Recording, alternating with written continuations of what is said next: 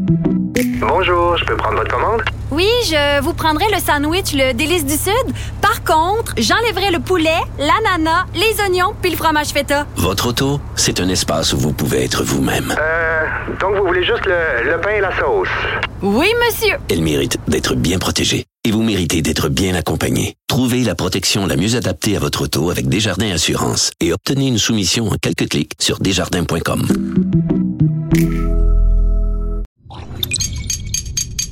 Q U B Radio. D'autres.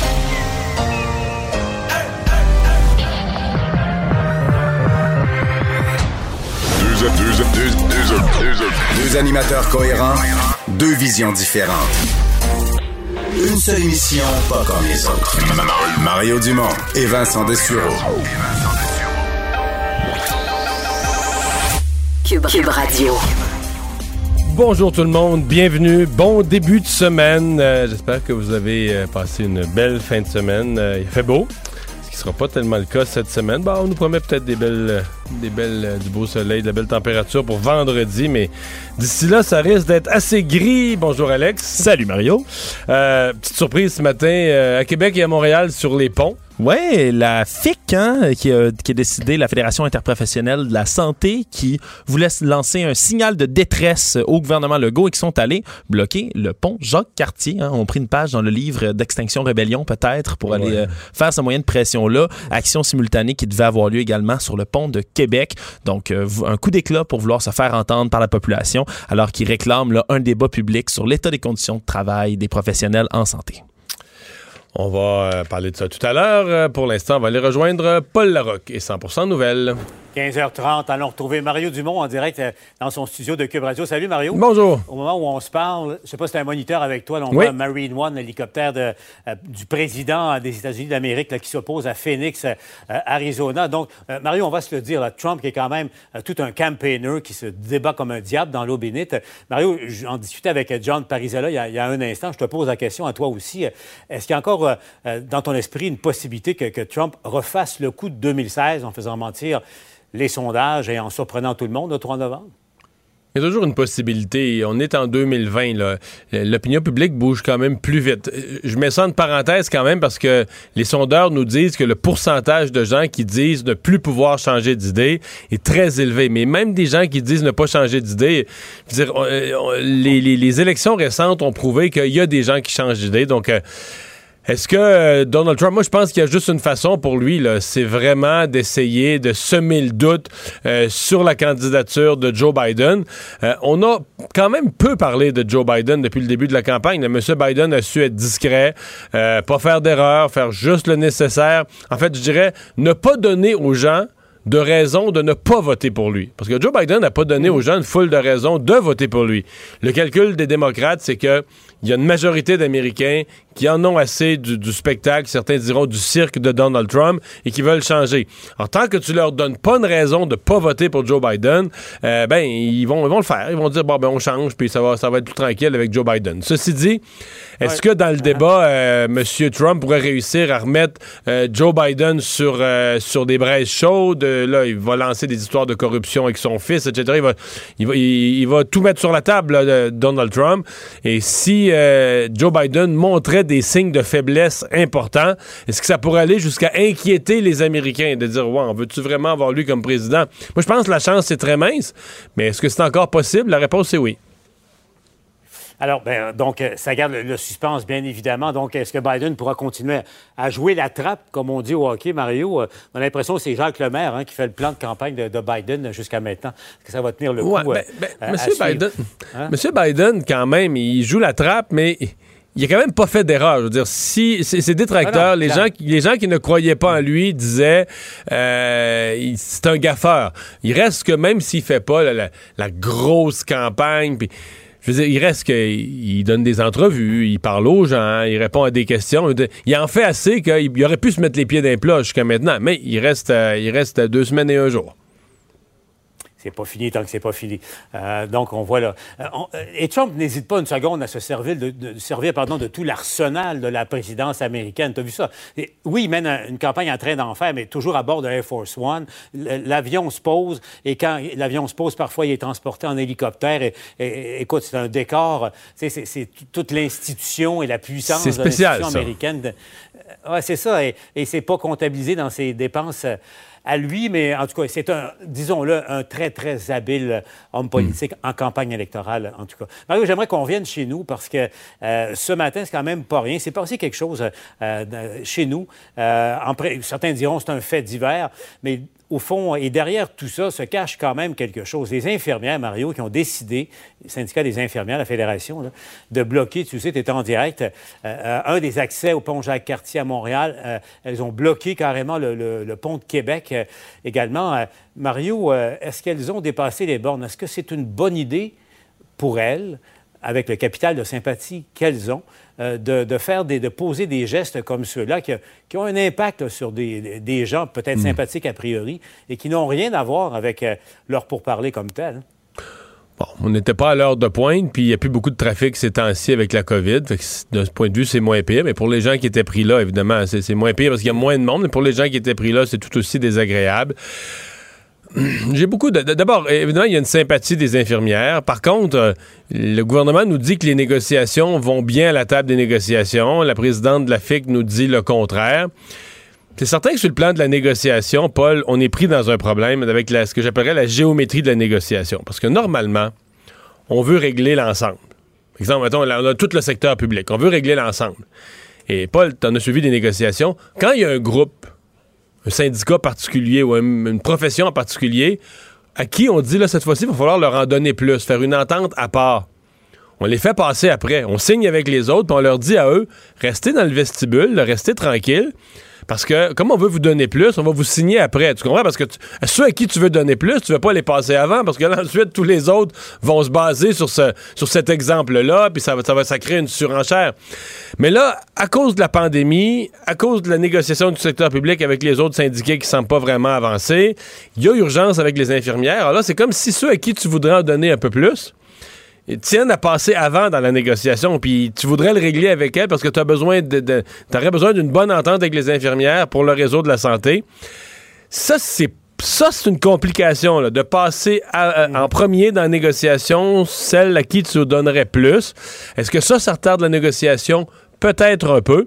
Bon, pour ce qui est de bloquer un pont, moi, je suis jamais tellement sympathique que ça, mais moi, je dois dire, Paul, que c'est toujours un grand questionnement, là, hein, les, les moyens de pression les, dans, dans le secteur public, parce que tout le discours qui vient avec, là, j'écoutais, puis à chaque fois, là, on parle contre le gouvernement, puis là, on parle de l'employeur, mais c'est nous autres, là, tu comprends? L'employeur qui paye, là, c'est nous tous les contribuables.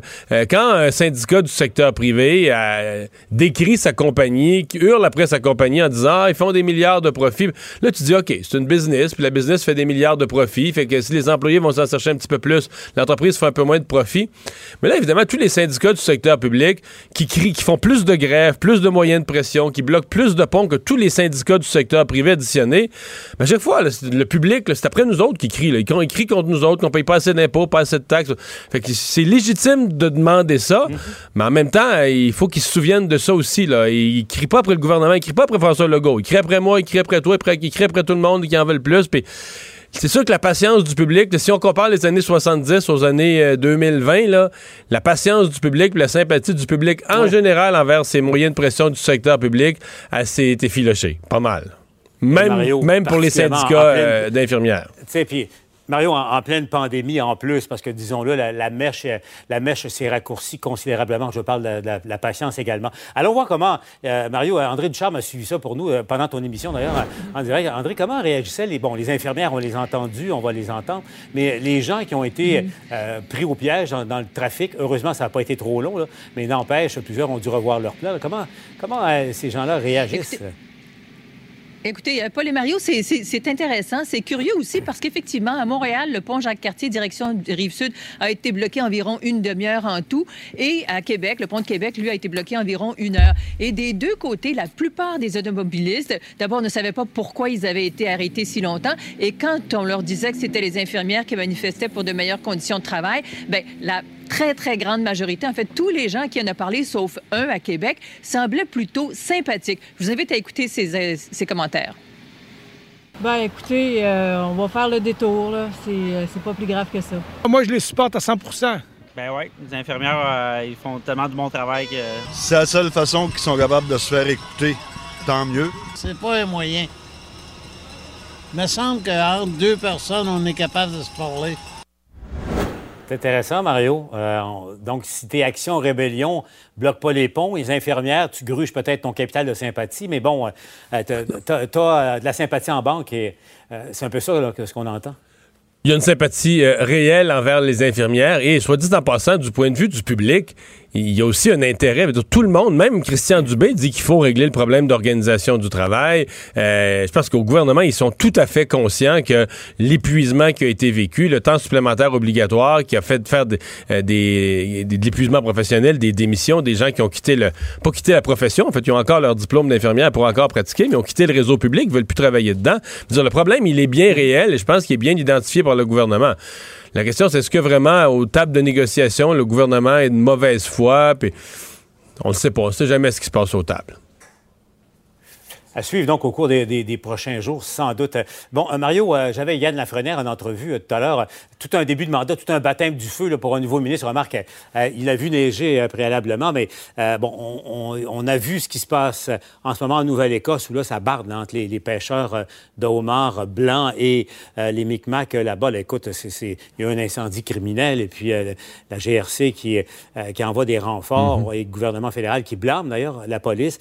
Mais euh, Mario, on va se le dire, euh, moi je suis de l'Abitibi, toi tu viens de, du bas du fleuve, euh, la chasse à l'orignal, euh, ce qui s'est passé dans le parc La Vérendrye, autour du parc La Vérendrye, Mario, on, on l'a échappé belle, là, parce qu'on on parle de moyens de pression qui ont eu un impact euh, immédiat et direct là, sur, sur des chasseurs, entre autres choses. Euh, c'est un, là, heureusement, la bonne nouvelle, la chasse à l'orignal est officiellement terminée, les gens sortent du bois. On aurait évité un affrontement ou une confrontation ou un, un incident grave. Euh, mais Mario, le fond du problème reste là. là. Oui. Euh, et euh, c'est une situation qui va devoir être euh, être réglée. Je pense que c'est quelque chose, euh, effectivement, la chasse, la saison, là, par les dates étant terminée, ça calme l'affaire pour l'immédiat. Mais euh, là, le ministre euh, a quelques mois devant lui pour calmer tout ça. Est-ce qu'on dit que dans d'autres territoires du Québec, on est arrivé à des plans de gestion paritaires, là, où euh, les Premières Nations, avec la CEPAC, avec la, les, les, les gens de la région, on gère le territoire, on gère les ressources, puis on s'entend là, sur le cheptel. Puis sur... Dans ce cas-ci, il euh, y a vraiment, comme les, les Algonquins disent, il y a une baisse là, du nombre du cheptel d'orignaux, ils s'en inquiètent, mais le gouvernement avait réagi, le ministère de la Faune a coupé de moitié le nombre ouais. de permis. Là. Donc, il y avait... Ouais, coupé de moitié le nombre de permis, donc pour protéger la la ressource, la régénération de, la, de, de l'espèce. Donc, mm. euh, bon, est-ce que c'était plus une frustration des Premières Nations qui ne considèrent pas qu'on était assez consultés dans le processus? J'ai l'impression que c'est plus ça, mais oui, tu as raison de dire que c'était explosif. Là. Tout le monde qui se promène avec une carabine dans la, dans la camionnette. Euh, tu sais, c'est... C'est le genre de situation où, à un moment donné, là, quelqu'un d'impatient euh, ou qui a pris une bière de trop, un chasseur, puis là, à un moment donné, on vient choquer, puis on a fait de la longue route, puis tout le monde a la, tout le monde a un fusil dans les mains. C'est, c'est, c'est le genre de situation que tu veux éviter, là, qui est des fois en, une, une folie de rage de quelques minutes, puis pose des gestes, fait poser des gestes irréparables. Donc, tu veux pas ça, ce genre d'affrontement-là, avec des gens qui ont tous des armes. Il n'y a rien arrivé, euh, tant mieux, mais on a quand même, dans ce cas-ci, euh, on a laissé traîner ça toute la saison de la chasse. Alors, avant de se laisser, on va alléger un peu le propos, euh, parce que, bon, les, on, on aime se détendre, on aime, on aime rire. Euh, Mario, euh, revoyons un petit extrait de la grande émission euh, phare de l'humour aux États-Unis, euh, Saturday Night Live, qui s'est payé euh, la, la tête bonjour, des Québécois hi, et des Montréalais. Welcome to Bonjour Hi, the French-Canadian morning news show live from Montreal. Montreal, the best parts of Canada and the worst parts of France. My name is Jean-Laurence or John Larry. And as always, I'm joined by my beautiful co-host, Anne-Marie. Hey, bonjour, les gens. Bonjour, hi. Now we do the banter. How was your weekend? Ah, bon. Bon. Alors, euh, écoute, Mario, tu sais, faut quand même, il se paye la tête. Euh, au moins, on mérite ça, là. Ça va être live, c'est une institution. Mais, euh, mais écoute, c'est j'ai pas regardé, euh, à quelques reprises. C'est pas à se rouler à terre. Là. Moi, je ne pas trouver. Hein? C'est pas à se rouler à terre, là. C'est... Au mieux, tu souris un peu. Puis j'essaie de voir, mettons. l'Américain moyen, l'Américain de Chicago qui, ouais, qui ouais. est assis le samedi soir puis il regarde ça, à moins qu'il soit venu souvent au Québec, puis qu'il y a des amis québécois, de la famille au Québec, puis qu'il y a une opinion sur le Québec, je me dis, l'Américain moyen, ouais. il a entendu parler de ça, là, que ça parle français à Montréal, mais... Pas sûr qu'il est, pas sûr qu'il est plié en deux. Je sais pas comment l'inspiration leur est venue parce qu'il n'y a rien eu dans l'actualité. Puis il n'y a rien dans le sketch. Tu penses toujours qu'il va y avoir un punch, ça va atterrir à quelque chose de vraiment drôle. Puis finalement, ben, c'est ça. On parle français ici, puis on vit un peu dans les deux langues. C'est ça. C'est, pas, c'est, c'est ça, tout. C'est ça. C'est, c'est supposé être drôle. Ouais. Salut Mario. Salut. Alors, euh, ben, Alex, dans les nouvelles aujourd'hui, ben, on, se, on se dit les chiffres ces jours-ci sont importants parce que le gouvernement en est à l'étape de prendre une décision concernant euh, la suite des choses, l'après vingt-huit octobre, et euh, les chiffres sont pas super encourageants. Ça reste un peu stable quand même, le mille trente-huit nouvelles infections aujourd'hui, là, ça a six décès de plus, euh, des hospitalisations, ça reste aussi là, quand même là, relativement peu élevé, là, cinq nouvelles hospitalisations, quatre nouvelles personnes aux soins intensifs, mais ça continue quand même augmente, de monter. Puis tout ça, là, ça pousse encore. Là, euh, le ministre de la Santé, Christian Dubé, là, aujourd'hui a annoncé que la M R C de Joliette et d'Autrey, là, deux euh, M R C de l'Anaudière qui passent en zone rouge, elle aussi, aujourd'hui. Je, donc, sincèrement, j'avais même pas, je pensais que Joliette était déjà, mais effectivement, c'est juste en dehors de la mmh. C M M. Parce que Joliette, il y a des, des éclosions majeures. Une dans un centre de personnes âgées. Il y a une école primaire qui est fermée. Euh, dans le cas de la résidence de personnes âgées, je pense que c'est un tiers des résidents qui sont, euh, qui sont testés positifs. Disons qu'on ne voit pas de zone rouge revenir dans l'orange et ah, dans d'autres dans couleurs plus là. positives dans l'immédiat. Là, ça continue à faire basculer des, des, des régions, des M R C en zone rouge. Donc, ça ne s'améliore pas, là, quoiqu'il n'y a pas de, de, de gros chiffres là, explosifs aujourd'hui. La région de Québec, il y avait un bilan. Là où il y a un gros chiffre explosif, c'est la région de Québec. Ouais, je pense que c'est la ouais. pire journée là, depuis le début, sinon une des pires, mais une journée assez, assez mauvaise. Euh, toujours cette enquête sur les fuites à, à l'U P A C qui font la nouvelle, mais là, cette fois-ci, ce sont deux policiers qui avaient été visés et congédiés et maintenant qui poursuivent le gouvernement du Québec pour une fortune. Oui, deux virgule six millions de dollars, deux ex-policiers de l'U P A C.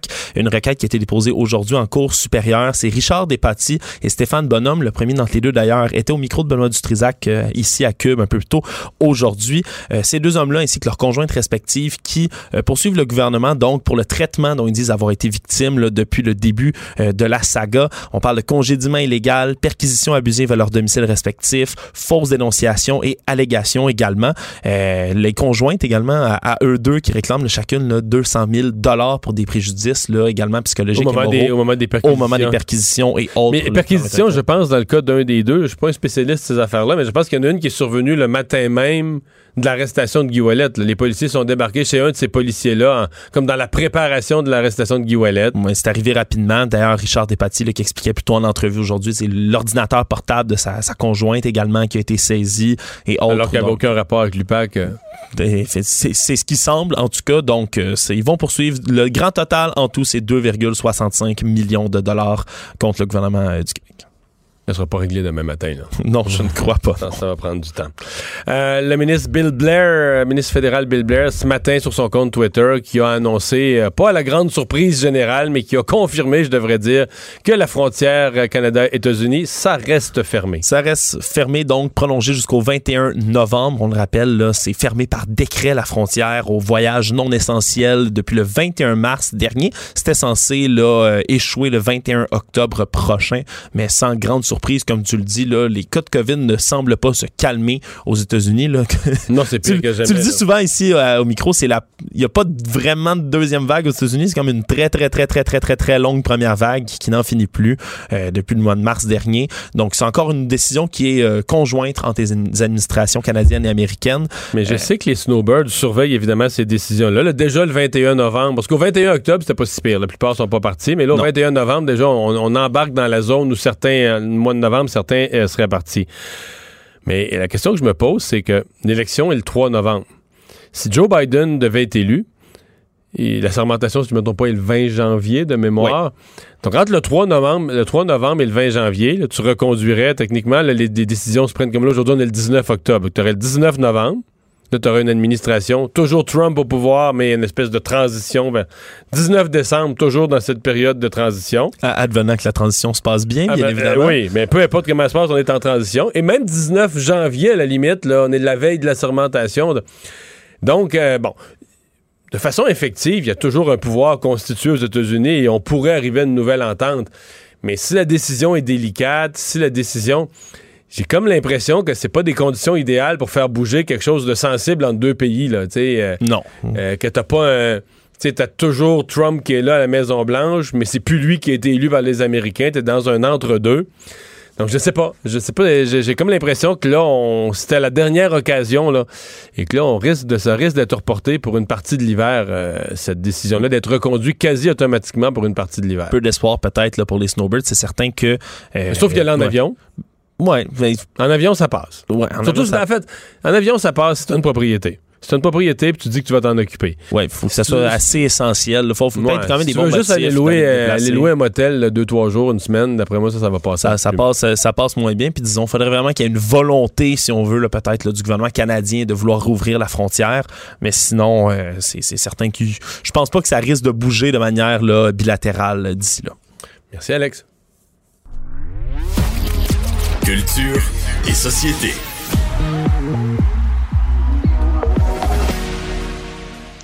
Bonjour Anaïs. Allô, allô Mario. Ça va bien? Ça va bien toi? Oui, t'es allée sur le compte Instagram de Marie-Pierre Morin. T'es pas la seule, je pense. Ben, je suis pas du tout la seule. On est auprès de huit cents commentaires jusqu'à maintenant sur le compte de Marie-Pierre Morin qui a fait un retour ce matin sur Instagram. Elle n'avait rien Et... publié, pas un mot, pas une photo depuis des mois, là.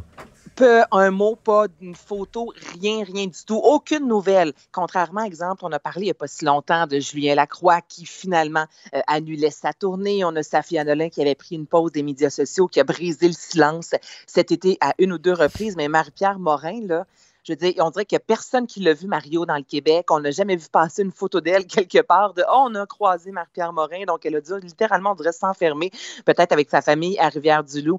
Et ce matin, officiellement, après quelques mois, euh, elle est revenue sur les médias sociaux pour écrire un message, trois pages quand même, je vous dirais. Et elle dit qu'elle a beaucoup pensé à ses fans dans les dernières semaines. Elle dit « J'ai choisi de prendre un moment aujourd'hui parce que je trouve ça important de vous partager où je suis rendue ». Elle dit « Les derniers Les mois se sont euh, déroulés sous le signe de la prise de conscience. Le chemin est difficile mais nécessaire. Donc, on comprend qu'elle a euh, bien, entrepris une thérapie. C'est ce qu'elle nous avait annoncé, en fait, là, lorsqu'elle a décidé de se retirer euh, de la sphère euh, publique. Elle a dit, il y a deux mots qui m'accompagnent dans ma démarche. La responsabilité, l'honnêteté. Euh, je dois revenir à la base. Elle veut apprendre à vivre avec euh, la, le côté de sa personnalité qui est relativement excessive. Elle dit s'excuser d'avoir blessé des gens. Euh, qu'elle apprend à grandir euh, encore. Qu'elle apprend à prendre prendre plus conscience de soi et tout ça dans le but de devenir une version euh, améliorée d'elle-même. Et elle parle quand même du côté professionnel. Donc, elle dit, j'ai passé les derniers mois à travailler à mon rétablissement entourée euh, de professionnels qui vont m'aider aussi à revenir travailler dans les prochains mois. Donc, allons-nous la revoir? Moi, j'ai vu ça comme ça, là. Tu comprends? Mettons que... Mettons que tu veux traverser une rivière, là, parce qu'elle est large ouais. un peu puis il y a du courant. Mm-hmm. Une des techniques, là, tu sais, c'est... Tu garoches, tu pognes des grosses roches, puis t'es garoches devant toi. Là, tu, tu, piches une, tu vas te faire un pont avec ça, là, tu sais, que tu vas pouvoir aller d'une à l'autre. Là. Moi, j'ai vu ça de même. Elle, elle lance une première roche qui permet de faire un bout de traversée. Non, tu sais? Ben, elle lance une grosse première roche, voire justement... Mais en même temps, elle, dans l'eau, ouais, mais en même temps, c'est limité. Là, elle parle juste d'elle, elle parle du travail qu'elle fait sur elle-même. Elle pourrait être un autre deux, trois mois. Juste pas se faire oublier, puis juste... Dire bonjour, que... je suis là, mais quand on lit aussi les commentaires, c'est ça, Mario, les gens, tu sais, au moment où elle a décidé, elle, de se retirer, contrairement encore, tu sais, je vous reviens sur Julien Lacroix, mais c'est que tout est arrivé tellement rapidement. Je ne sais pas si vous vous souvenez, euh, à la base, lui était sorti là, dans une soirée, là, on dirait là, sans réfléchir sur les médias sociaux, disant c'est pas vrai, c'est pas vrai. Là, finalement, il s'est euh, réfracté et deux jours après, maximum, il est revenu en disant bon, oui, c'est vrai, j'ai peut-être commis des gestes et euh, j'ai, j'ai fait de la peine à des gens, versus Marie-Pierre Morin, dès le début, elle a toujours assumé, elle s'est excusée. Donc là, les gens se disent, bon, Marie-Pierre Morin a assumé, elle s'excuse, elle nous revient trois mois par, après en disant, justement, je suis en thérapie, je travaille sur moi. Fait que les messages, là, ça, c'est pas nécessairement représentatif parce que c'est des gens qui la suivent sur son compte, mais ça va dans le sens, euh, reviens-nous, là. Ça va dans le sens. C'est pas des condamnations. Non, non, c'est ça. Et ça reste que, comme tu dis, sur les médias sociaux, euh, ce sont ses fans. C'est possible aussi la personne qui euh, gère la page de, de Marie-Pierre de retirer les messages qui sont plus négatifs. Mais en soi, il y a eu des pétitions, je vous rappelle, qui avaient été signées par des milliers et des milliers de personnes là, disant euh, « Marie-Pierre, reviens, on t'aime ». Mais tu sais, on s'entend que lorsqu'elle va revenir, elle va faire des plateaux de télévision pour parler de justement ce qu'elle a compris sur elle, le travail qu'elle a fait sur soi. Tu sais, on va avoir droit à ça. Là, Marie-Pierre, à tout le monde en parle, qui revient un peu sur mmh. sa dernière année qui a été difficile, mais je pense qu'on va la revoir. J'ai, j'ai ce feeling-là et les fans semblaient wow. très contents. Écoute, là, ça a été publié, puis dix minutes après, ça faisait la une partout. Du nouveau pour Ludovic Bourgeois. Ludovic Bourgeois, ça a été officiel, euh, officiellement annoncé ce matin. En fait, il nous prépare un nouvel E P numérique. Donc là, je vous rappelle un E P, ça, c'est un, un petit album qui euh, va s'intituler Bedroom Sessions. Ça, partie, ça va paraître, en fait, le trente octobre prochain. Et euh, je ne sais pas, toi, si tu suis Ludovic sur les médias sociaux, mais il a pris un malin plaisir, Mario, dans les derniers mois, à reprendre des classique de la pop. Tu sais, si je te dis Baby One More Time de Britney Spears, il n'y a ouais. pas plus classique de la pop que ça. Alors, il a repris version acoustique. Je vous fais entendre ce que ça donne. My loneliness is killing me and I, I must confess I still believe, still believe when I'm not with you I lose my mind. Give me a sign.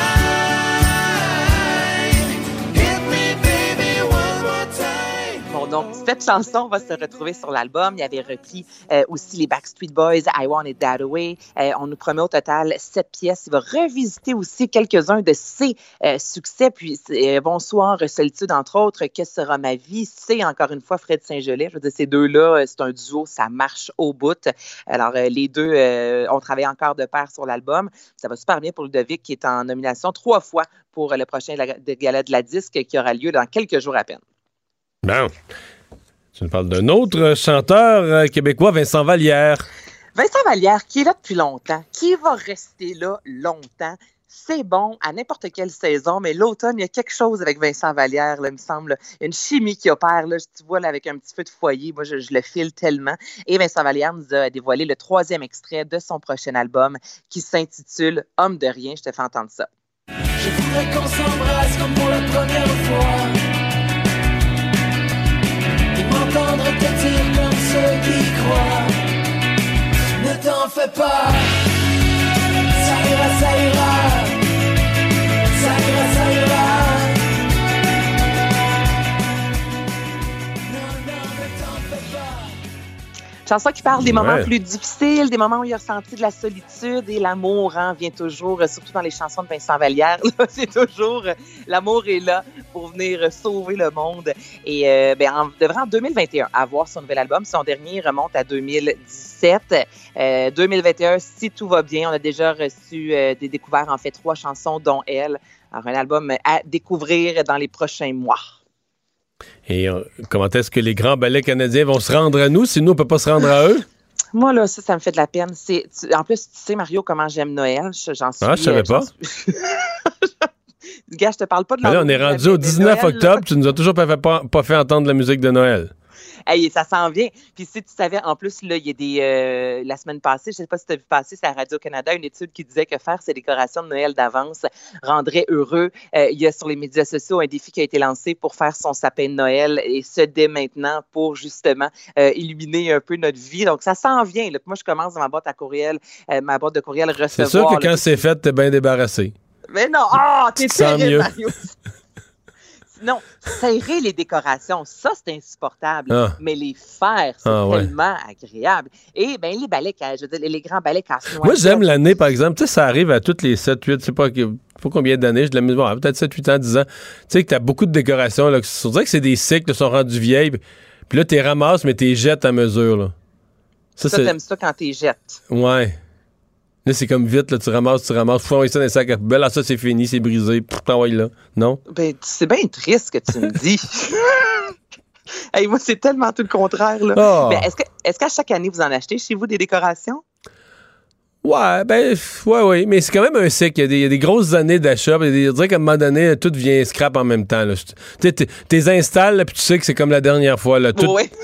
tout tient à moitié, puis tout est limite, puis tout manque de poils un peu. Puis là, oh, les petites décorations. Mais tu vois, je pense que là, cette année, il y a bien du monde qui va acheter des décorations de Noël. On risque, puis on l'a dit, hein, de passer un temps des fêtes un peu plus confiné. Et durant la période des fêtes, vous pourrez écouter justement les grands ballets canadiens, Casse-Noisette. Et là, c'est triste parce qu'on a appris il y a quelques jours qu'on annulait littéralement euh, les grands ballets, qu'on annulait toute la saison. Et c'est des sous. Là, durant la période des fêtes, on parle de près de trois millions de dollars. C'est plus de quarante mille billets qui sont vendus chaque année. Ça fait cinquante-sept ans que les grands ballets sont là. C'est arrivé une seule fois avant. C'est vrai que dans dit... la structure financière des grands ballets canadiens, ça doit être le... On oublie ça, hein? Ça doit être le socle, ça. Là.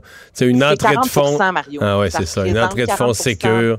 Oui, de la billetterie de toute, la, de toute l'année, là. Je veux dire, en une courte période de temps, donc c'est sûr. Puis c'est quand même trois cents personnes au total hein, qui travaillent pour les grands ballets. Là. Euh, on voit sur scène, oui, il y a les danseurs, mais pensez toujours euh, maquillage, les décors euh, au niveau de, la, de, de l'éclairage et tout ça. Donc au moins, on se retourne en disant qu'on pourra le vingt-huit décembre prochain l'écouter sur ici euh, Art T V et dix-huit décembre, vingt heures, ici Télé. Donc tu sais, c'est pas donné les grands ballets. Donc je me dis, c'est peut-être une façon pour les familles quand même de découvrir euh, ce, ce classique-là de la période des fêtes, mais encore une fois, ça fait mal à l'industrie, ça c'est sûr. Ben, on va, on va compenser. Autrement. En achetant des décorations de Noël. Ah, ça, c'est pas ça que ça encourage la culture, par exemple. Hey, merci Anaïs. Ça fait plaisir, bye bye Mario. Bonjour, je peux prendre votre commande? Oui, je vous prendrai le sandwich, le délice du Sud. Par contre, j'enlèverai le poulet, l'ananas, les oignons puis le fromage feta. Votre auto, c'est un espace où vous pouvez être vous-même. Euh, donc vous voulez juste le, le pain et la sauce? Oui, monsieur. Elle mérite d'être bien protégée. Et vous méritez d'être bien accompagné. Trouvez la protection la mieux adaptée à votre auto avec Desjardins Assurance et obtenez une soumission en quelques clics sur Desjardins point com.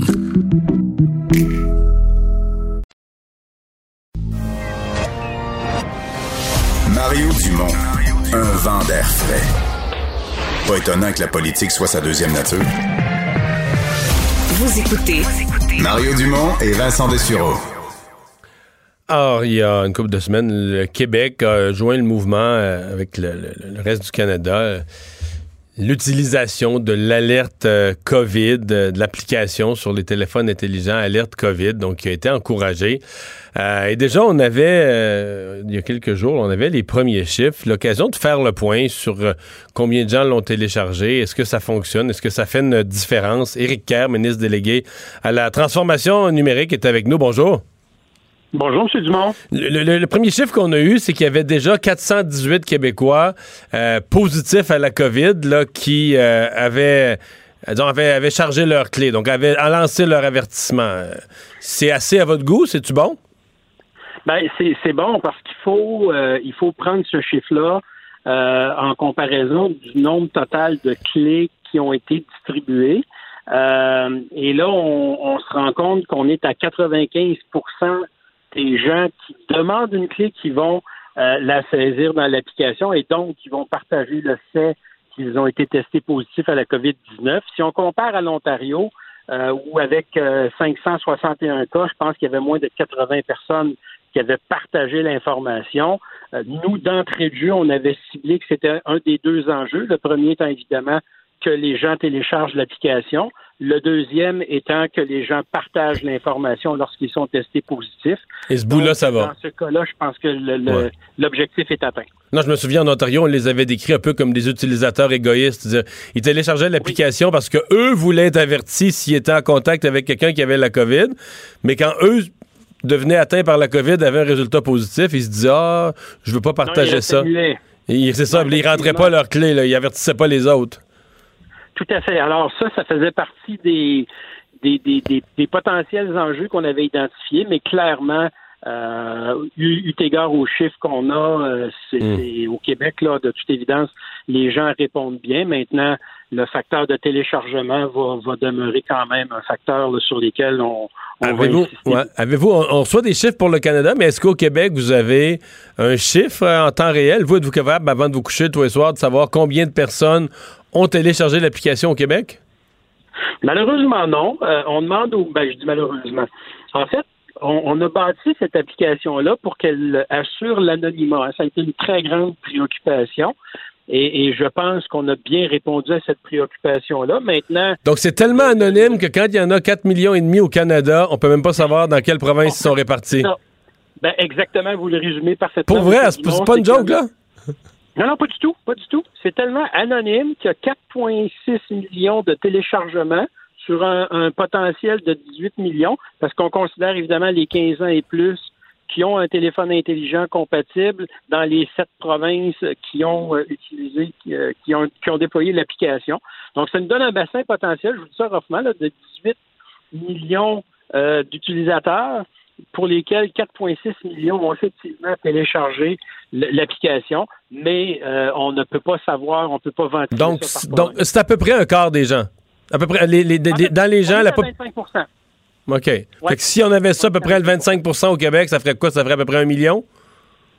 Euh, ben, écoutez, plus ou moins? Ça nous donnerait à peu près ça, oui. Si okay. on considère simplement ceux qui ont un téléphone intelligent, donc, évidemment, là, on ne parle pas des huit virgule cinq millions de Québécois parce qu'ils n'ont pas tous un téléphone intelligent. Non, non, il y a des bébés, il y a des vieillards, euh, des, des gens, non, on comprend ça.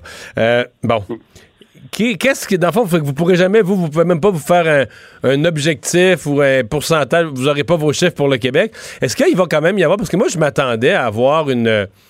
une campagne un peu plus agressive là, d'information, d'explication euh, euh, dans les médias, encourager, les, encourager vraiment les gens à la, à la télécharger. Mais moi, je suis quand même étonné. Moi, il y a des gens là, de mon entourage qui viennent vers moi, me demandent de l'information, ont entendu parler de l'application. J'ai l'impression que, je comprends que dans un monde très, très, très informé, là, qui passe son temps en bulletin de nouvelles, on sait de quoi il en retourne, mais je pense que pour une bonne partie de la population, c'est encore nébuleux, là, toute l'histoire de l'application. Oui. Ben, écoutez... Euh... En plus du gouvernement canadien qui met à disposition, euh, évidemment, l'information, Québec, euh, Québec.ca fait la même chose. Donc, il y, y a beaucoup d'explications. Et là, il y a une campagne qui a été faite euh, par le gouvernement fédéral, en collaboration, évidemment, avec euh, le Québec, où on envoie une notification à chaque personne qui a un téléphone intelligent. Donc, c'est... c'est là, il y en a un paquet qui l'a reçu dans la mauvaise langue. Là. Ça, c'est pas un coup de circuit, là.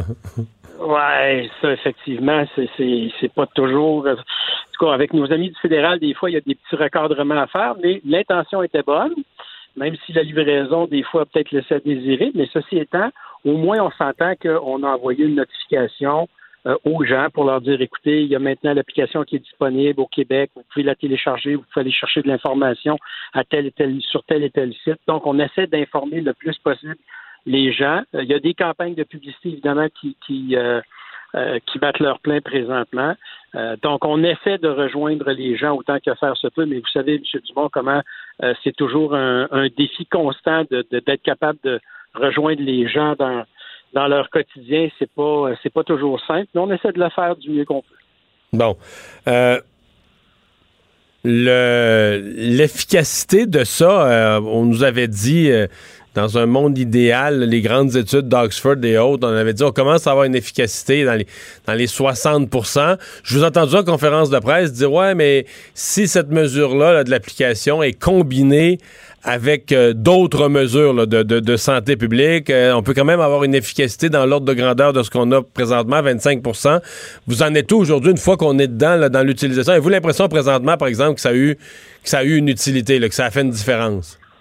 Ben, écoutez, euh, comme je vous ai dit, heureusement et malheureusement, dépendamment de quel point de vue on, on se place, le fait euh, de vouloir une application qui garantit d'abord et avant tout l'anonymat fait en sorte que, par exemple, sur les quatre cent dix-huit personnes qui ont saisi le, la clé à usage unique qu'ils ont reçue suite à leur test positif, combien de notifications ça a généré? Ben, on peut pas le savoir parce que tout ça se passe à l'intérieur des, des, des téléphones de ceux qui, évidemment, ont été en contact.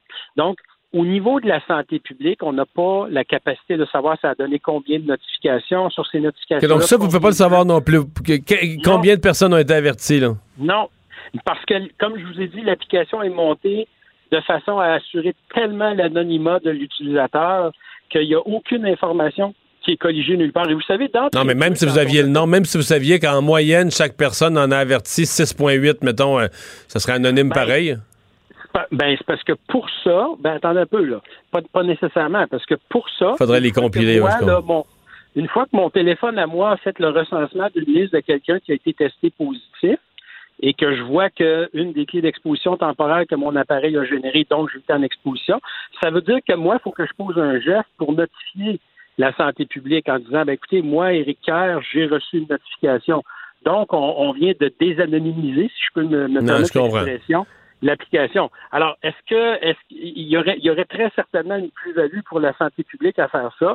Par contre, est-ce qu'on perdrait des adhésions parce que les gens diraient « Ah ah, ce n'est pas anonyme », contrairement à ce je que comprends. Vous avez dit. Je comprends, je Donc, comprends. Je vous dirais qu'on préfère c'est, c'est si anonyme, garantir c'est... l'anonymat. On n'a pas de statistiques. Euh, c'est quand même, on dit quatre cent dix-huit, là, mais je veux dire, on est, mettons, je fais un chiffron, on est à mille cas par jour là, depuis l'application, oui. Ça fait quoi, deux semaines qu'elle est utilisée, fait que quatorze jours à mille cas par jour, c'est qu'il y a quatorze mille personnes qui ont reçu un résultat positif. C'est quand même juste quatre cents sur... En gros, j'arrondis les chiffres, c'est quand même juste quatre cent dix-huit sur quatorze mille là, qui... Euh... Ben, c'est dix mille cinq cents. Le chiffre exact de, de tas de, de cas qui ont été testés positifs, pour les quatre cent dix-huit clés saisies, c'est sur un bassin potentiel de dix mille cinq cents cas qui ont été testés positifs. Non, effectivement, je, je suis d'accord avec vous. Le ratio, c'est, que c'est à peu près quatre pour cent. Oui, le ratio pourrait, pourrait être, euh, être amélioré.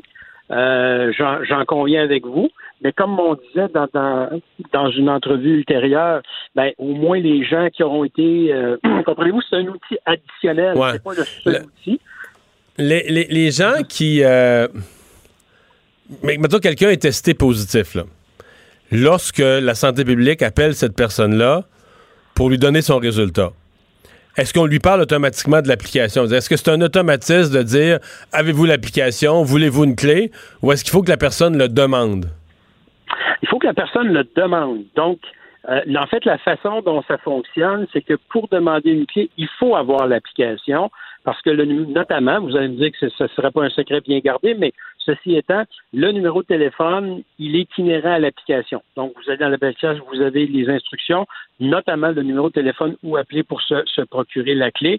Et on a souhaité le faire de cette façon-là parce que, justement, fort de l'expérience ontarienne, où la santé publique poussait d'emblée le, le, la clé à usage unique, nonobstant le fait que la personne ait l'application ou non, ou qu'elle ait l'intention de partager l'information ou non, d'emblée, on lui donnait une clé à usage unique. Et ça a donné des résultats, comme on disait tout à l'heure, qui étaient plutôt mitigés. Alors que nous, on s'est dit, bon, ben, on va demander aux gens de faire une démarche. Et, et conséquemment, on imagine que s'ils font la démarche, c'est parce qu'ils ont l'intention de, de, de poser le geste. Puis je vous dirais que les résultats qu'on a présentement tendent à nous donner raison parce qu'à quatre-vingt-quinze pour cent de gens qui demandent et qui saisissent une clé, je pense qu'on est dans un, mmh. un ratio qui est intéressant. Mais il faut que la personne demande la clé. Euh, parce que de toute façon, euh, mettons que quelqu'un n'a pas l'application, puis est testé positif, puis il ne l'avait pas la semaine d'avant, puis dire c'est plus rattrapable. Là, son, il, il ne peut plus avertir non. les gens. Il ne peut plus avertir les gens qu'il a croisés dans les journées précédentes. Son cell, il n'avait pas l'application. Son cellulaire ne les enregistrait pas. Là, il y a, il y a plus, tu peux pas le faire a posteriori. Là.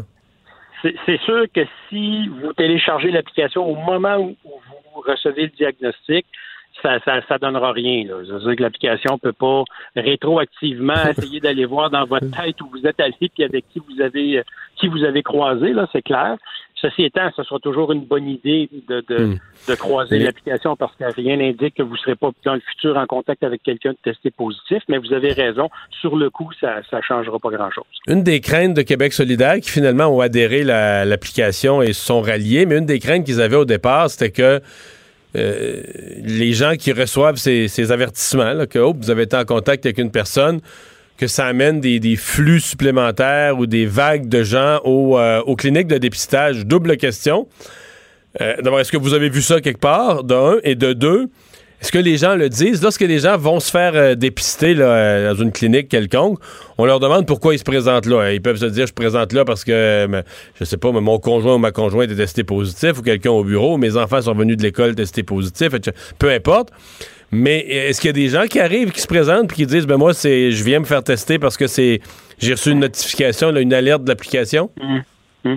Ben, écoutez, pour, pour en réponse à votre première question, euh, je pense qu'on on ne voit pas là, cette, cette euh, déferlante de gens euh, qui sont, qui viennent se faire tester suite à, à une notification. Effectivement, ça avait été une des craintes et je vous dirais qu'à plusieurs égards, on avait insisté lourdement sur la crainte des faux positifs. Donc, dans les faits, ça ne, ça ne s'avère pas exact. Et euh, pour le, le, le, la deuxième volet de votre question, est-ce que euh, cette information-là est colligée, à savoir est-ce que les gens viennent se faire tester parce qu'ils ont euh, reçu un, une notification de, de, de, de alerte COVID, ben, ça, encore là, c'est une information qui n'est pas colligée, donc je ne pourrais pas répondre précisément à votre, euh, à votre question. Ben, on va voir comment les gens continuent à télécharger ça. Est-ce que l'application va devenir un outil le plus, plus généralisé? Moi, je le, je le souhaite ardemment. Éric Kerr, merci d'avoir été là.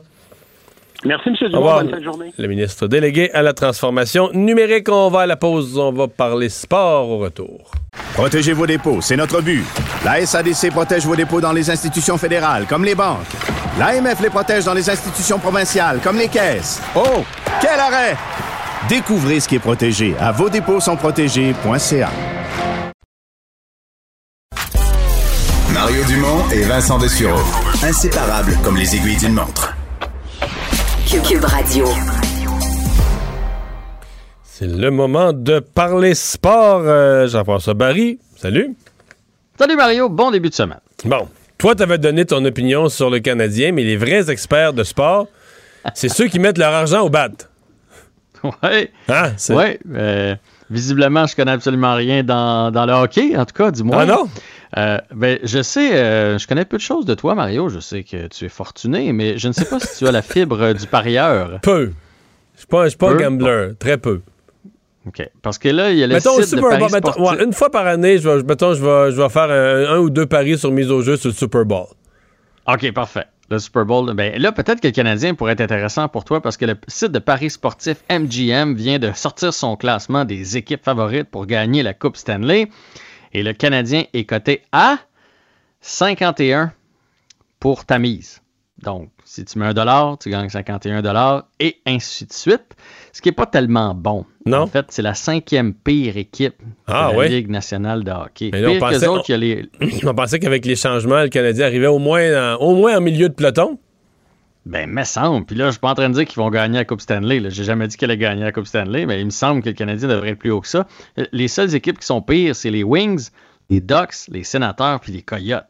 Hey boy. Égal à nous, là, qui a la même cote, les Devils, les Kings et le Wild du euh, Minnesota, puis les Sharks de San Jose. Mais tu penses que c'est injuste, là, que c'est mal, euh, mal évalué, euh, les, les, les changements à l'équipe? Ben, honnêtement, j'aimerais ça savoir la cote de euh, est-ce que le Canadien va participer aux séries, parce qu'elle doit être bonne, la manière qui est, qui est classe, parce que le, le, le Canadien, présentement, est treizième dans l'Est. Là. Si tu fais le calcul des équipes, là, il y a juste trois équipes qui sont plus mauvaises que les autres.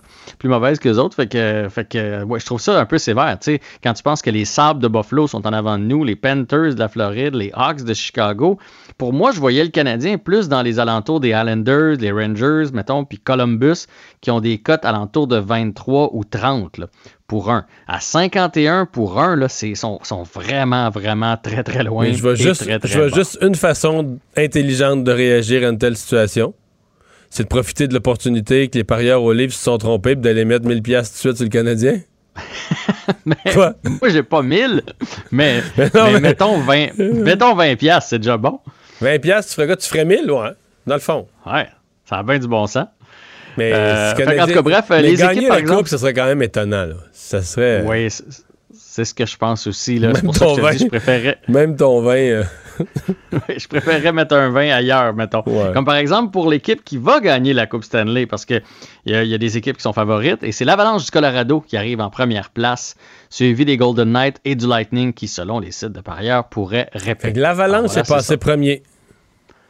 Mais cette année, ouais. l'Avalanche, là, c'est incroyable. Il était parti, écoute, la, la défaite là, contre les Stars, on dirait que ça se peut pas, là. T'sais, la remontée à la fin, t'sais, qu'est-ce qui s'est passé? Ils il avaient fait eux-mêmes une remontée, là, les, deux, les deux matchs, le match numéro euh, cinq et six. Puis, qu'est-ce qui s'est passé que ça s'effondre en troisième période? Là? Mystère. Je pense honnêtement que c'est eux qu'on aurait dû voir en finale de la Coupe Stanley contre le Lightning de Tampa Bay. Oui, il y a eu cette remontée-là. Là, et...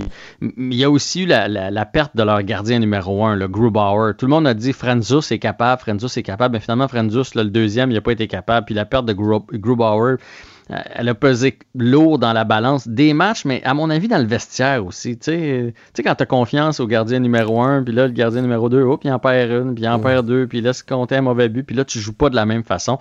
Mais ils vont vieillir, c'est une jeune équipe.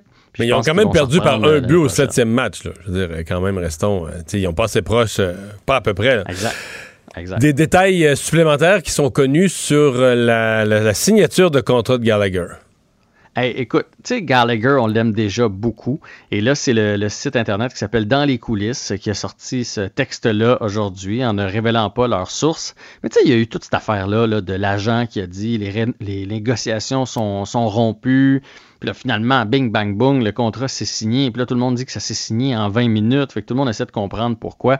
Et ce qui se serait passé, selon ce site-là, c'est que dans le fond, Gallagher a entendu, euh, a lu cette nouvelle-là, là, que son agent a dit que les négociations étaient rompues, puis là, il a vu Jake Allen qui a signé, puis là, il a rappelé son agent, puis il a fait « Mais qu'est-ce qui se passe? Moi, je veux jouer à Montréal. » Puis là, bien, son agent a fait « Non, non, mais regarde, là, il t'offre six ans, six virgule cinq millions de dollars. Si on compare avec ailleurs dans la ligue, tu es capable d'aller chercher plus que ça. Il faut juste être patient. Laisse-moi manœuvrer. » Là, ça, c'était la stratégie numéro un. Là. On laisse couler un peu d'infos comme quoi le Canadien ne veut pas négocier. On va, on va créer euh, boule de neige, puis on va signer avec plus d'argent. Puis Gallagher a fait « Non, non, non, tu comprends pas, là.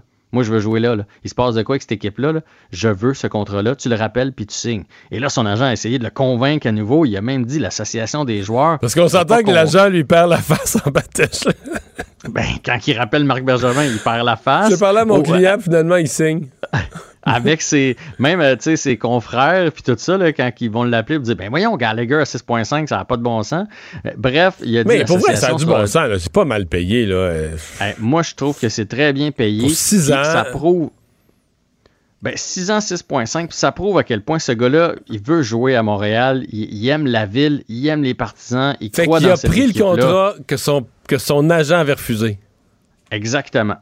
Il a pris l'offre du Canadien. Il y aurait peut-être eu sept, mettons, tu sais, sept millions pour, euh, pour six ans ou, ou six virgule cinq pour une année supplémentaire. Je ne sais pas ce qu'il aurait pu... Tu sais, mettons qu'il traîne ça encore pendant... Peut-être pas non plus. Pendant hein. deux mois, là. On... Pardon? Peut-être pas non plus. Peut-être pas non plus, mais plus il se serait approché de son autonomie, plus Gallagher, je pense, aurait pris de, de la valeur. En tout cas, moi, ça m'en dit long sur le joueur. C'est quelque chose qu'on voit... pas assez souvent, à mon avis, dans le hockey. On en a parlé ensemble la semaine passée. À un moment donné, là, à six virgule cinq millions de dollars par année, là, Gallagher va avoir fait dans bon. sa carrière cinquante millions. Quand même qu'il n'aurait fait cinquante-deux. Ramène ça sur, ramène ça sur un an, là, sur une semaine. Là. Bon, tu mets cent cinquante piastres de côté pour l'épicerie. cent cinquante... Non, mais c'est, c'est comme Petrie, même chose. Ça a l'air que sa femme est chum avec la femme de Price, la femme de Weber. Euh, ses enfants sont bien à l'école. Je veux dire, à un moment donné, rendu à des chiffres aussi astronomiques, euh, la qualité de vie, je pense, puis si t'es bien dans l'environnement, tout ça compte pour beaucoup. Alors, tant mieux, Gallagher, ça prouve à quel point il y a un A, pourquoi il y a un A sur, sur son chandail, puis pourquoi un jour, il va avoir un C sur son, mmh. sur son chandail. Mais est-ce que tu as vu ce qui circule... Euh... sur une entrevue qu'il a donnée dans une radio anglophone, je me souviens plus laquelle. Non, j'ai pas vu ça. Il est, il, les animateurs, ils ont demandé, écoute, il a jasé pas mal, puis ils ont demandé dans les joueurs du Canadien, les trois avec lesquels il partira en camping. Ah ouais? Le, le, le premier qu'il a nommé, c'est Carey Price, parce que c'est un gars proche de la nature, mais on sait ça, là, tu sais, uh-huh. Carey Price, très uh-huh. proche de là, connaît la nature.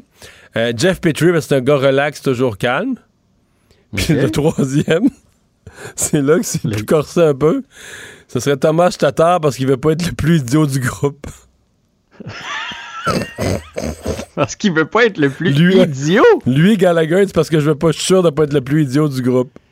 Ah! Oh. euh, je sais pas s'ils ont une joke, une inside, là, une farce entre eux là, qui, qui fasse que Tatar écoute ça et qu'il se dit oh oh oh! Mais sinon, euh, moi je suis Tatar. Je, je la trouve, ouais. je la trouve Ou peut-être moyenne. Qu'il voulait dire, peut-être qu'il veut dire euh, dans le bois. Tu sais, le plus idiot en forêt. Ah, c'est sûrement c'est ça. Qu'il ça. Peut-être que Tatar, c'est le plus douillet de la gang. Là. Ah, c'est peut-être, peut-être ça. ça. C'est sûrement ça, Jean-François. En, en tout cas, il jasait. Il jasait, il aimait ça, jasait. Il jasait. Euh, quelques histoires maintenant à propos du Lightning et de sa Coupe Stanley. Ben, je te relance avec, je sais pas si tu as vu ça, mais c'est sorti en fin de semaine, puis je te l'avais gardé parce qu'on a, on a parlé ensemble quand Stamkos est revenu au jeu. Oui. Euh, en finale de la Coupe Stanley, il a joué comme trois minutes. À sa quatrième présence, il a réussi à marquer un but. Tu te souviens de, de ce jeu-là? Oui. Mais ce qu'il a raconté, Steven Stamkos, c'est que quand il, sur ce jeu-là, il reçoit une passe juste avant la ligne bleue et il évite un défenseur. Il évite un. En fait, il fait comme un saut sur le bord de la bande, là. Ouais. Et ce qu'il a raconté, c'est qu'il a senti son muscle, à ce moment-là, là, se détacher. Il savait que son muscle venait de se détacher. Dans l'aine. Il savait que ça... Ouais, il savait que ça marchait pas. Dans, dans l'abdomen, en fait. Ouais, il savait que ça marchait pas. Et il dit là, t'as la rondelle, t'es, t'es, t'es, tu viens de rentrer en, en territoire offensif. J'ai fait, il s'est dit dans sa tête, faut que tu y ailles, faut que tu y ailles jusqu'au bout, va lancer. Et j'ai lancé, j'ai scoré, mais je savais que mon match était fini, que ma série était terminée. Puis ce qu'on a raconté aussi sur Steven Stamkos, c'est qu'il a quitté dans la série contre Boston. Il est allé auprès de sa femme. Euh, c'est quelque chose qu'on n'a pas su. Euh, elle a perdu un enfant. Elle est enceinte de vingt et une semaines. Donc, euh, ce qu'on appelle une fausse couche, là, mais à vingt et une semaines, quand même, c'est, c'est une, c'est, fausse, c'est une couche fausse couche avancée. avancée. Ouais, ouais, ouais, ouais. C'est vraiment avancé. Donc, euh, ils, ont, ils ont vécu ce deuil-là. Et, tu sais, je veux dire, on va y lever notre chapeau. Il est quand même, re... il est allé au, au, auprès de sa femme, mais il est quand même revenu avec l'équipe, mal... même s'il ne jouait pas. Mais c'était son devoir, selon lui, de capitaine, de revenir avec, euh, avec l'équipe, supporter ses, ses coéquipiers, euh, malgré ce deuil-là. Alors, euh, ben, c'est mais c'est sûr que son sur, but, là, tu sais... Euh... On a vu le Lightning, les derniers matchs qui avaient, qui ont comme embarqué en, en septième vitesse. Là, et je suis convaincu qu'il y a eu un impact psychologique, émotif, de confiance, de fierté. T'sais, le capitaine, son but, c'était pas banal dans l'ensemble de l'épopée mmh. de cette Coupe Stanley-là. Là. Oui, puis encore plus quand on sait qu'il est revenu après avoir perdu un enfant. Tout ça.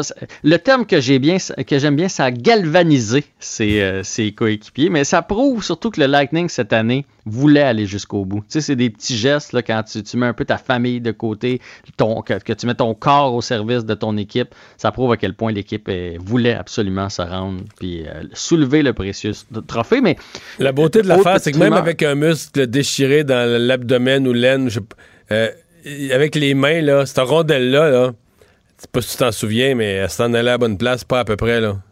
C'est, c'est, je veux dire, il y a peu de joueurs dans la Ligue nationale qui sont capables de faire ça. Là, je veux dire, une affaire, cette affaire-là est partie plus vite que l'œil est capable de la suivre. Puis la première chose que tu as su, c'est que dans le coin du but, là, le, le petit bout de filet grouillait dans le coin du but. Tu sais, c'était tout un beau but, là. Mais... Oui, c'était vraiment, vraiment tout un but. Puis ils sont rares à être capables de marquer des buts comme ça. Stamkos est capable de le faire. Canadien, on a combien qui ont des buts comme ça? La nouvelle bon, équipe. La ligne là. Est mauvaise. La, la ligne est mauvaise, Mario. ligne... Tu passes dans ben, le tunnel. Ça a l'air, ben. ça a l'air que Toffoli il est capable de marquer bon, ce genre vois, de but-là. Ça, il fallait que tu répondes. Il faut que tu ailles la foi. Là, mais, dans, dans mais le j'ai nouveau dit ça a l'air avant. Ah. Je vais attendre de le voir. C'est bon. Merci, Jean-François. À demain. Salut, à demain. J'accepte avec, euh, avec fierté la direction, les commandes... Non, non, pas les commandes. Votre maison, c'est un espace où vous pouvez être vous-même. J'accepte d'être l'entraîneur-chef des Orignaux Atomes deux B de l'école... Mon amour, moins fort, la petite dame. Ah, excuse, excuse. Tu parles à qui? Elle mérite d'être bien protégée. Et vous méritez d'être bien accompagné. Trouvez la protection la mieux adaptée à votre maison avec Desjardins Assurance et obtenez une soumission en quelques clics sur Desjardins point com. Mario Dumont et Vincent Dessureault. Un duo aussi populaire que Batman et Robin. Q U B Radio. Alors, dans les nouvelles, euh, Alexandre, on parle de ce professeur toujours décapité en France. Euh, il y a eu des grandes manifestations hier de soutien, mais là, aujourd'hui, on est plus dans des enquêtes et c'est quand même impressionnant. Plusieurs personnes qui sont en garde à vue, dont des, des très jeunes. Oui, un total de quinze personnes là, pour l'instant, là, aujourd'hui, qui est en garde à vue euh, dans l'enquête, évidemment, antiterroriste sur l'assassinat qui s'est produit vendredi dernier. Il y a, déjà une, per- il y a une personne qui était déjà condamnée pour des faits de terrorisme qui, de, qui déclare spontanément avoir été en lien avec l'auteur, dit-on aussi, qui a été placé en garde à vue. Euh, puis oui, il y a quelques-uns de ces, euh, de ces personnes-là qui sont en garde à vue aujourd'hui, qui sont là, de niveau collégial, là, donc des étudiants, des jeunes. Euh, la, il y en a dont la complicité, ça aurait été de, de le montrer. Il fallait, fallait dire aux tueurs qu'il faut euh, agresser. Puis... Oui, seul, ouais, selon certaines, euh, c- certaines enquêtes, là, c'est pas complètement confirmé encore, là, mais le, le, l'assaillant, là, l'agresseur Abdullah Anzarov, qui aurait donné là, plusieurs centaines d'euros à certains étudiants pour qu'ils indiquent qui était le professeur. Euh, ces étudiants-là qui assurent pour l'instant le ne pas avoir été au courant qu'ils allaient commettre un crime euh, directement par la suite, mais ils sont ben, tout de même... Là, je trouverais ça suspect, là. Quelqu'un t'offre, je sais pas, mettons, quelqu'un t'offre cent piastres, t'es un, un étudiant, quelqu'un t'offre cent piastres. Donne-moi cent piastres, tu me montres du doigt un tel monsieur, là. Je me dirais... C'est... De ce que j'ai vu, c'est qu'il voulait, il voulait savoir qui c'était pour lui, euh, lui, lui parler justement de, de son opposition à ce ah, genre de cari- de montrer ces caricatures-là. Pour l'instant, c'est, c'est flou. Là. On n'a pas encore toutes les sources là, officielles qui ont, qui ont démontré que, que tout cela est établi, mais il y a plus, plusieurs collégiens là, qui sont euh, donc toujours en garde à vue, même s'il y en a un qui a été relâché pour l'instant. Euh, aujourd'hui aussi, une vaste opération policière en France contre la mouvance islamiste, justement, euh, parce qu'on dit là, que ce professeur-là a été victime de ce qu'on appelle une fatwa, là, qui est un avis juridique donné par un spécialiste de la loi islamique là, sur la chose.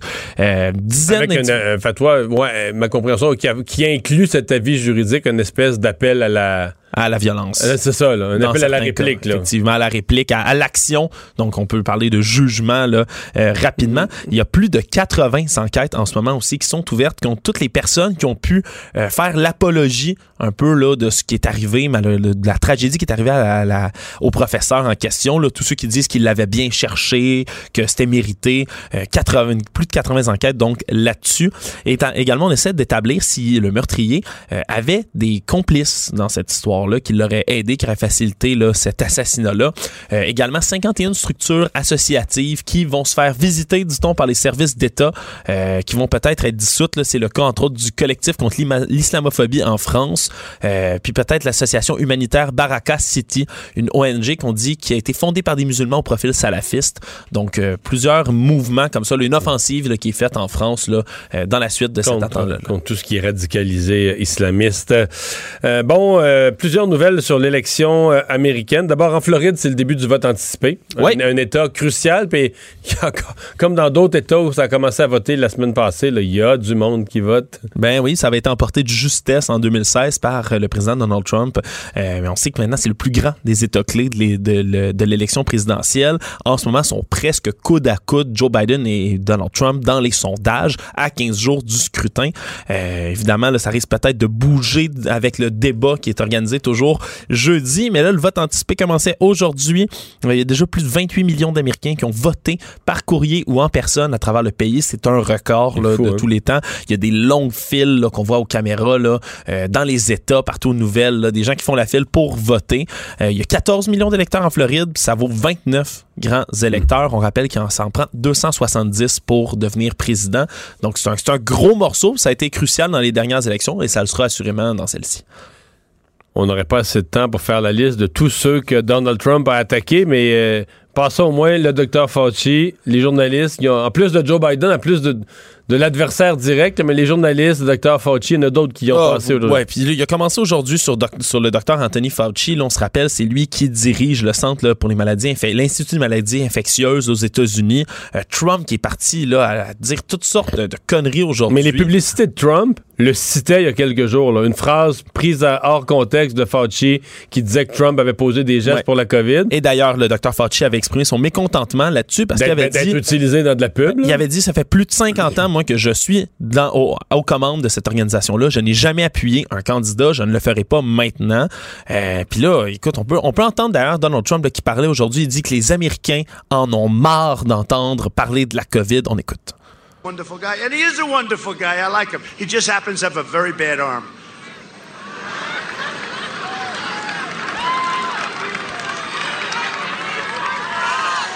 Ouais, là, il y a, c'est pas, c'est, c'est là, pas exactement l'extrait que je voulais faire sortir, mais... sur son lancer au baseball. Oui.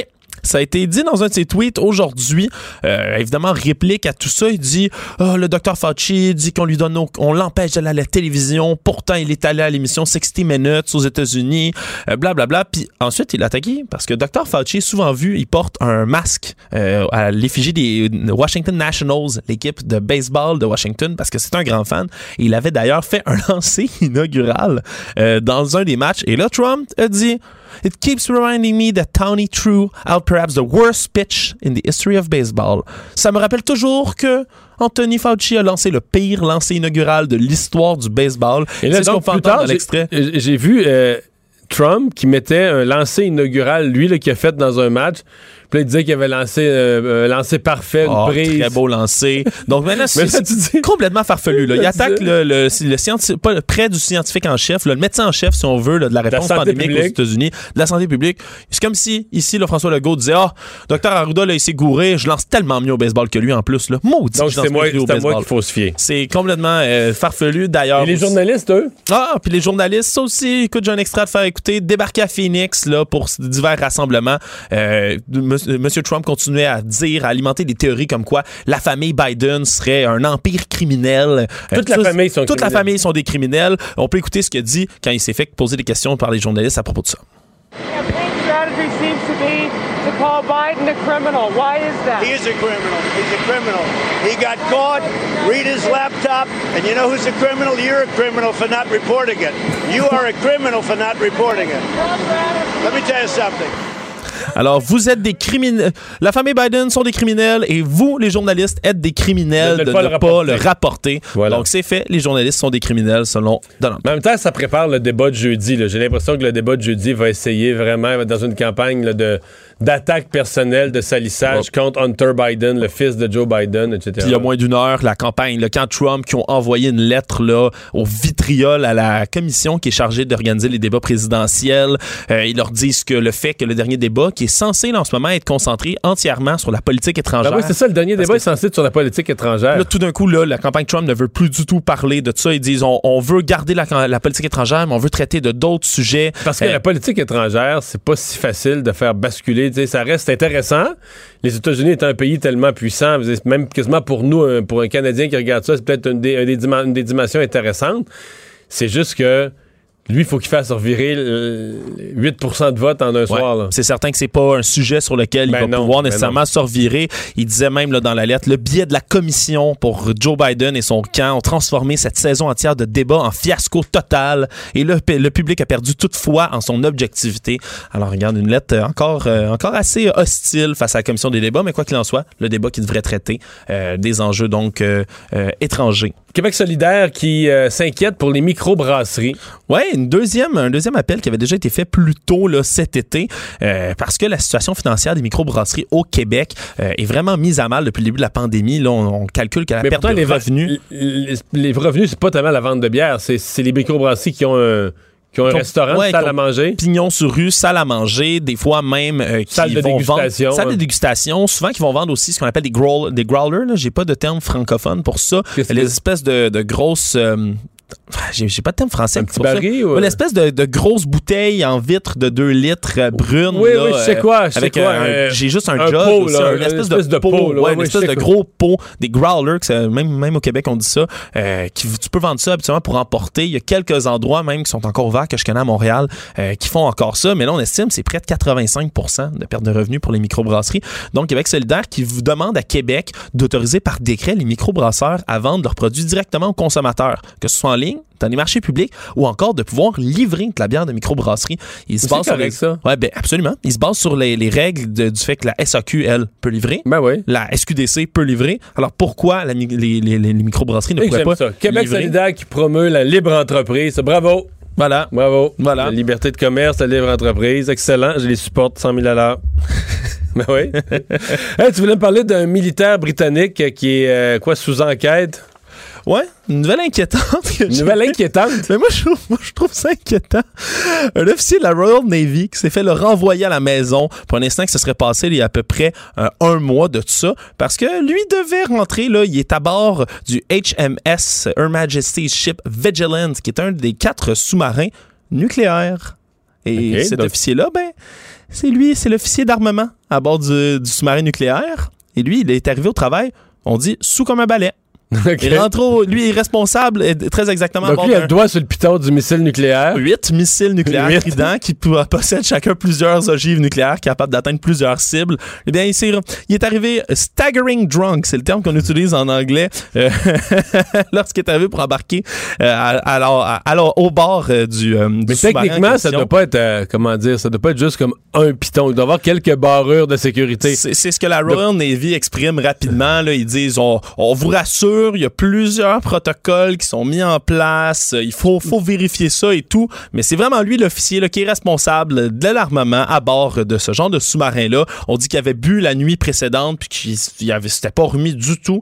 Et l'article, moi, ça me fait rire. Ça mentionne même qu'il amenait un petit sac de poulet de la veille du restaurant qu'il amenait pour manger pour son lunch en étant chaud raide sa job, comme on dit. Sauf que sa job à lui, c'est d'avoir des missiles nucléaires qui peuvent mettre en péril Est-ce plusieurs millions de personnes. Est-ce qu'il l'a perdu?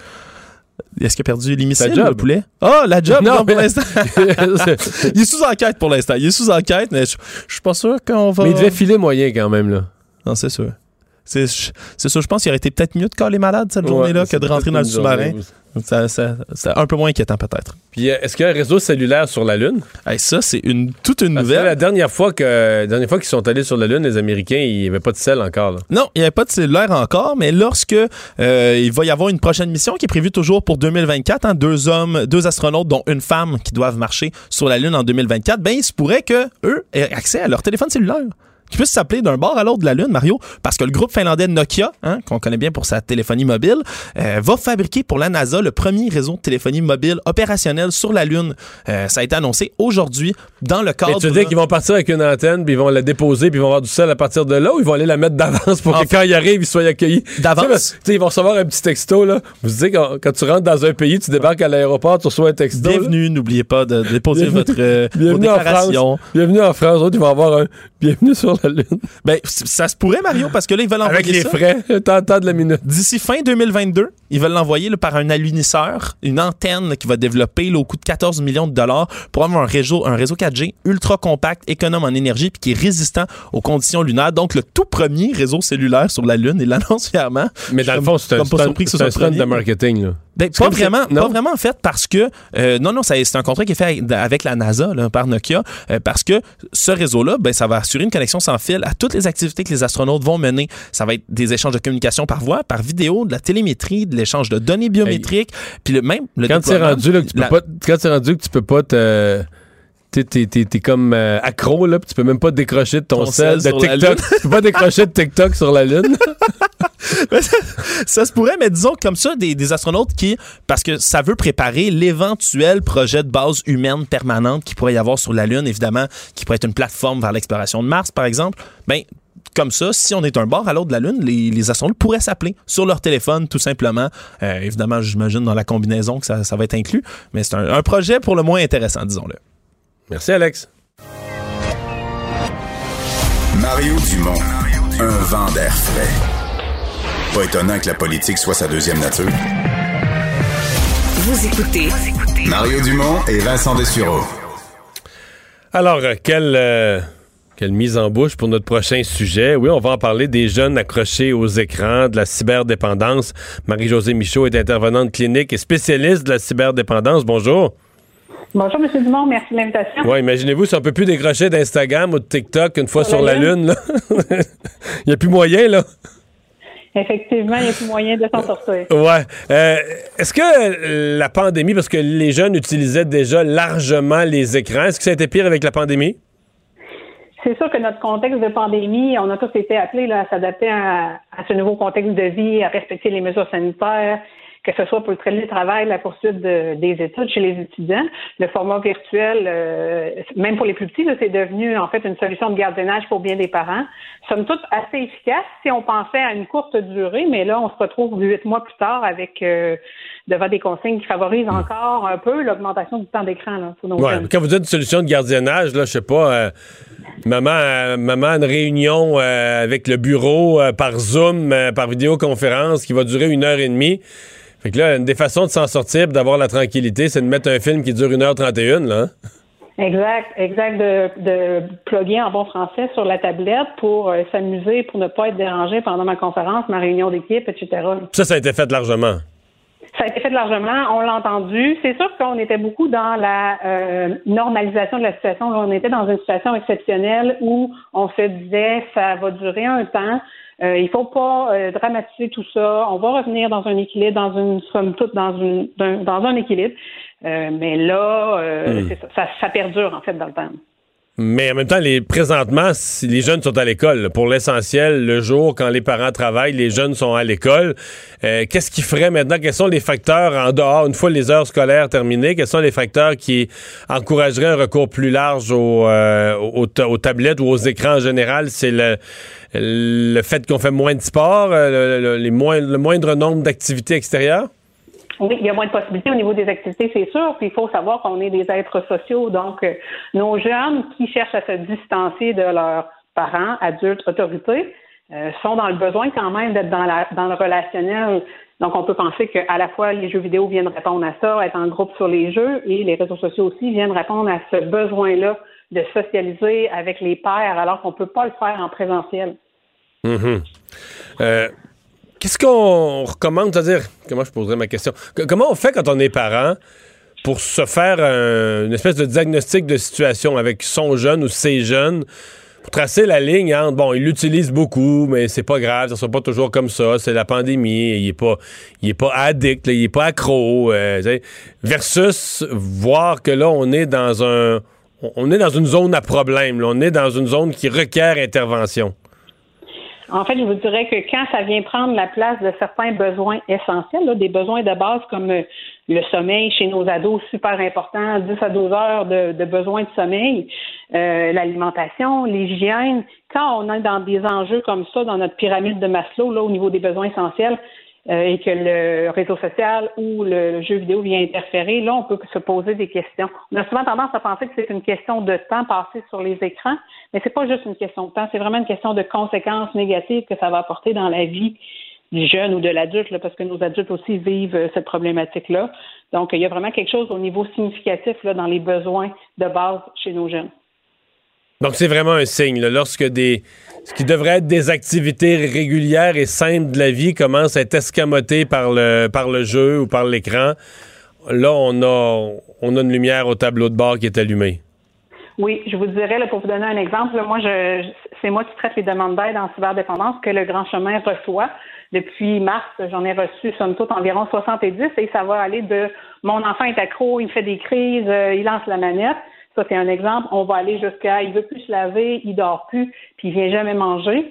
Euh, et ça va aller jusqu'à, il a mis cinq mille dollars sur sa carte de crédit et il nous a menacé, euh, il a fait des menaces homicidaires. Là, ouais, là de je moi, comprends qu'on est dans un crescendo, à, à, ça va plus bien, là. Non, ça va pas bien. Puis souvent, les parents, malheureusement, avant de se rendre compte qu'on est vraiment dans quelque chose qui ressemble peut-être à de la cyberdépendance, on est rendu loin. On est rendu Parce loin que les parents ne voient pas les premiers signes. Ils les échappent. Non, les va- ça se passe à la maison, c'est un peu euh, un faux sentiment de sécurité que ça va apporter parce qu'on sait il est où notre enfant, il est dans le sous-sol, on sait il est avec qui, il joue au En fait, on sait pas, il a, on sait peut-être pas vraiment il est avec qui, là, hein? On sait surtout pas il est avec qui parce qu'en fait, euh, une guilde de, de cinq cents personnes, par exemple, ben, est-ce qu'on sait vraiment qui sont ces gens-là? Non, on le sait pas du tout. Ouais. Donc, on ne sait pas à quoi il s'expose, notre enfant, là, souvent.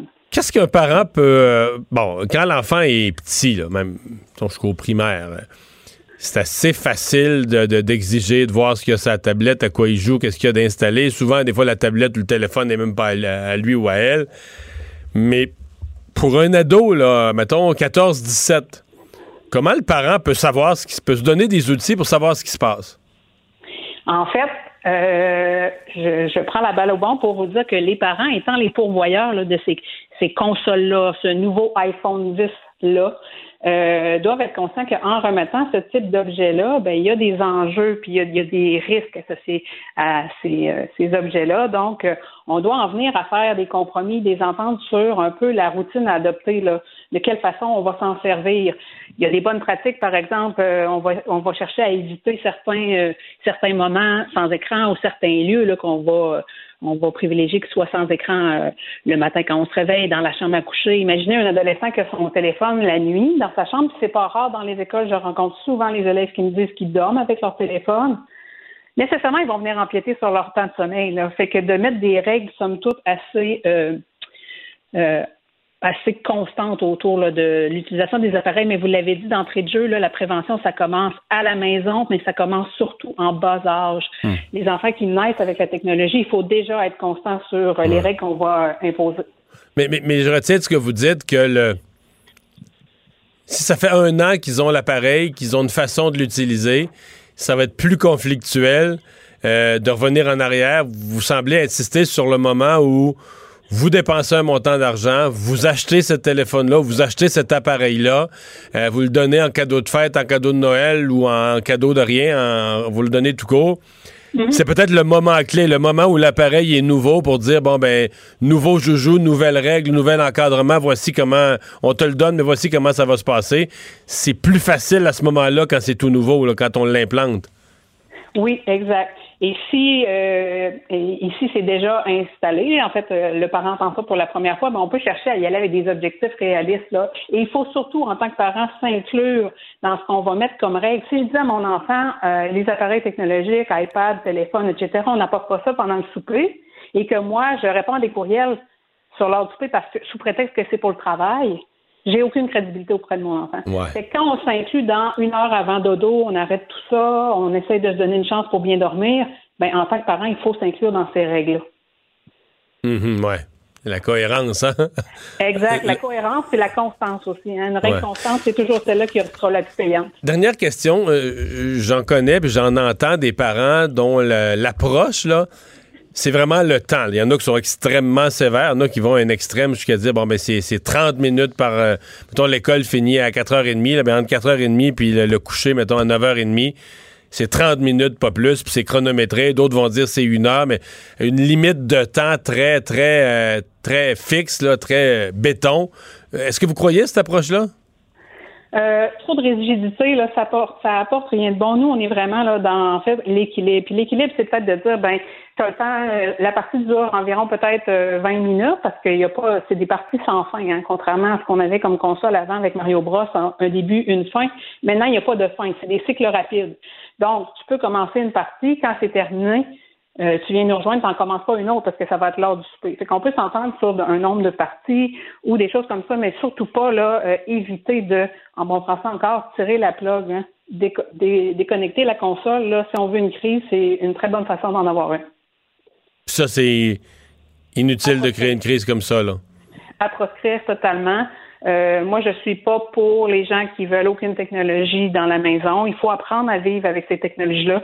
Ça va pas partir, ça va si ça se trouve, ça va augmenter. Il faut apprendre à gérer ouais. ces appareils-là plutôt que les appareils nous gèrent. Là. Ouais.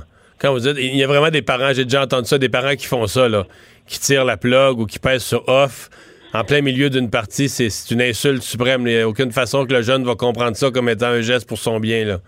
Non, aucun, aucune chance. Et ce que le parent ne sait pas souvent, c'est que la partie se joue, continue à se jouer sans le jeune. C'est pas parce qu'on a tiré sur la plaque que la partie s'est arrêtée. Le jeu a continué. Ah oui, s'il joue en ligne avec six, sept, huit autres personnes, là, mais lui, il fait juste, euh, il fait juste perdre. Il nuire à son équipe. En fait, il nuit à son équipe. Carrément. Il vient disparaître du jeu. Le, fait qu'il est doublement frustré. Là. Il, est, il est frustré parce qu'il arrête de jouer puis il est humilié auprès des autres. Fait qu'il n'y a aucune façon qu'il va bien, qu'il va bien recevoir ça. Oui, puis il va recevoir l'agressivité de ses amis avec qui il était dans le jeu aussi. Là. Ouais. Marie-Josée Michaud, très réaliste comme point de vue. Merci de nous avoir parlé. Merci à vous, M. Au revoir. Dumont. On s'arrête. Richard Martineau va être là dans un instant. Isabelle est en train de vider sa maison qu'elle a vendue grâce à l'accompagnement de l'équipe de Duproprio. Elle quitte avec la fierté d'avoir vendu son espace elle-même. Duproprio, on se dédie à l'espace le plus important de votre vie. Un message d'Espace Proprio, une initiative de Desjardins.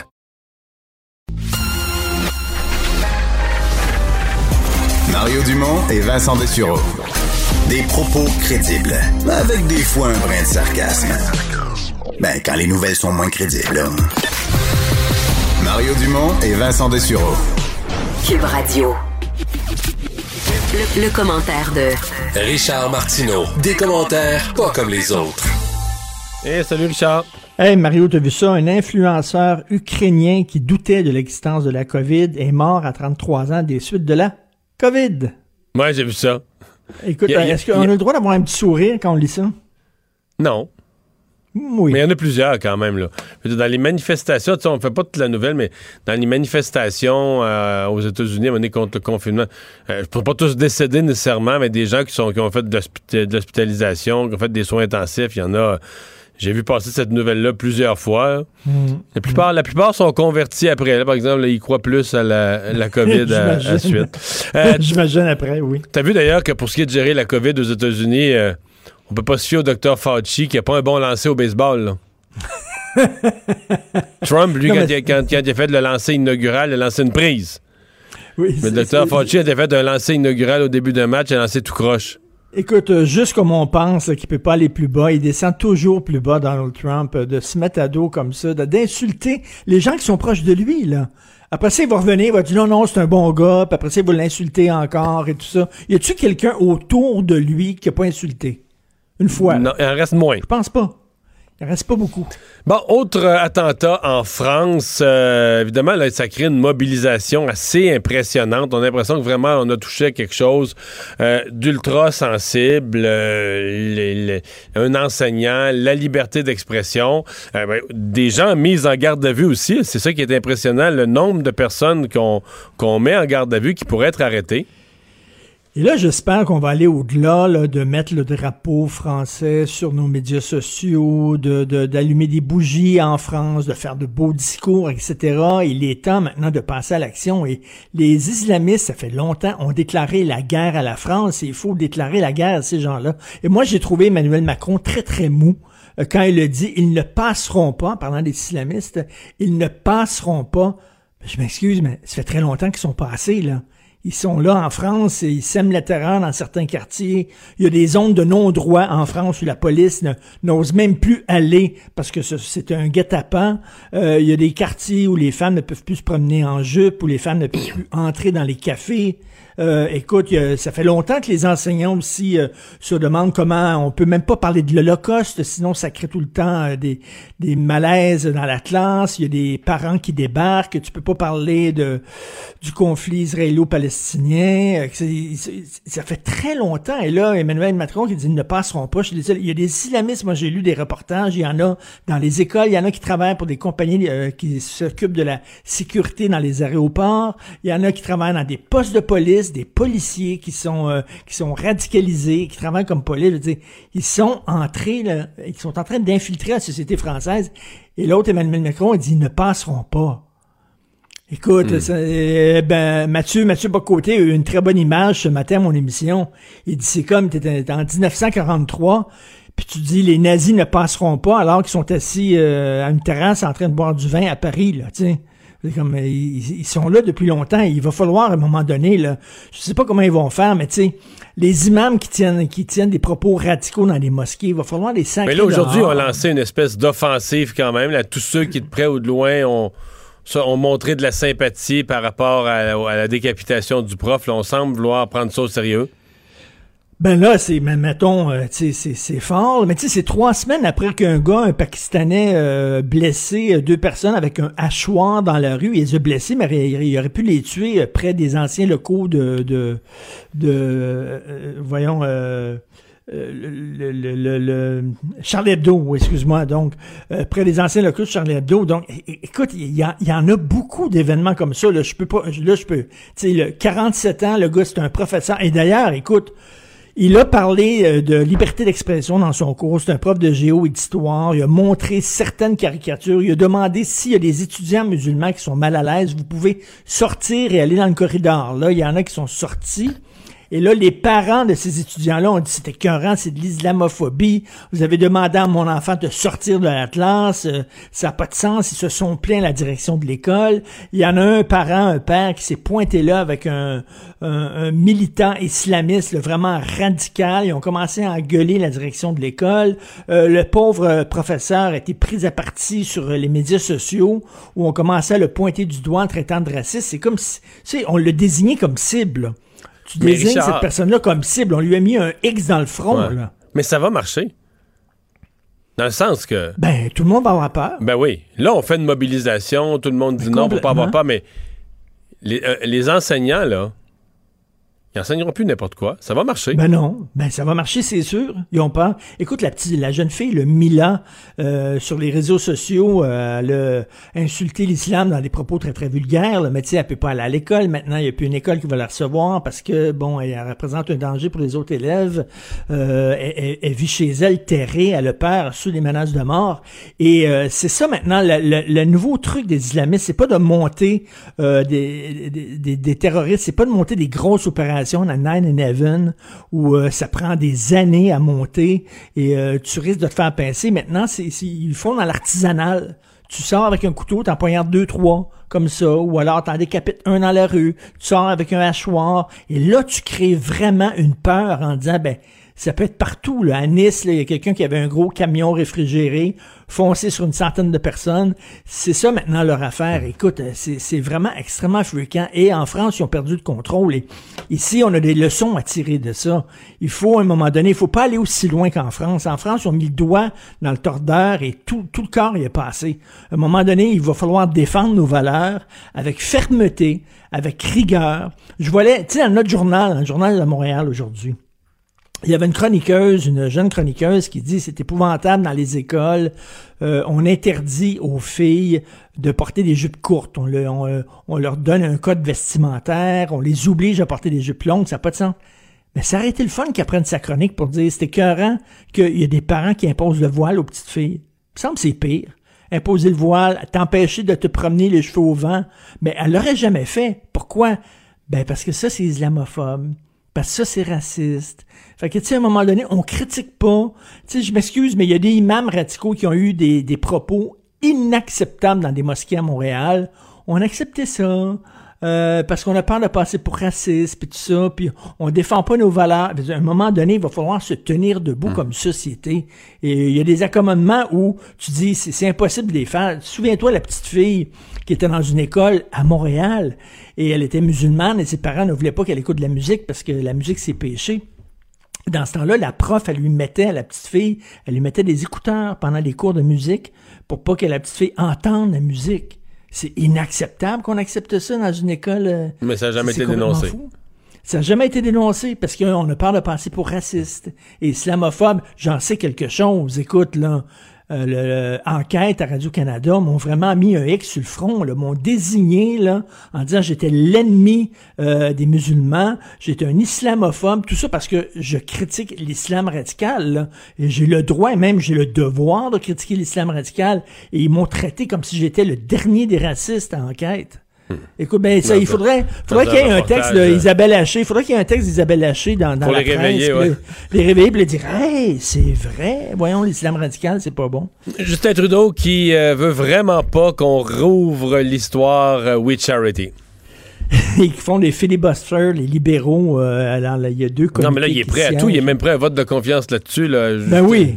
Non, non, mais l'affaire des filibusters, tu, toi, t'as, dans, ta, ta, dans ta carrière politique active, est-ce que t'as, t'as été témoin de ça? J'ai fait ça.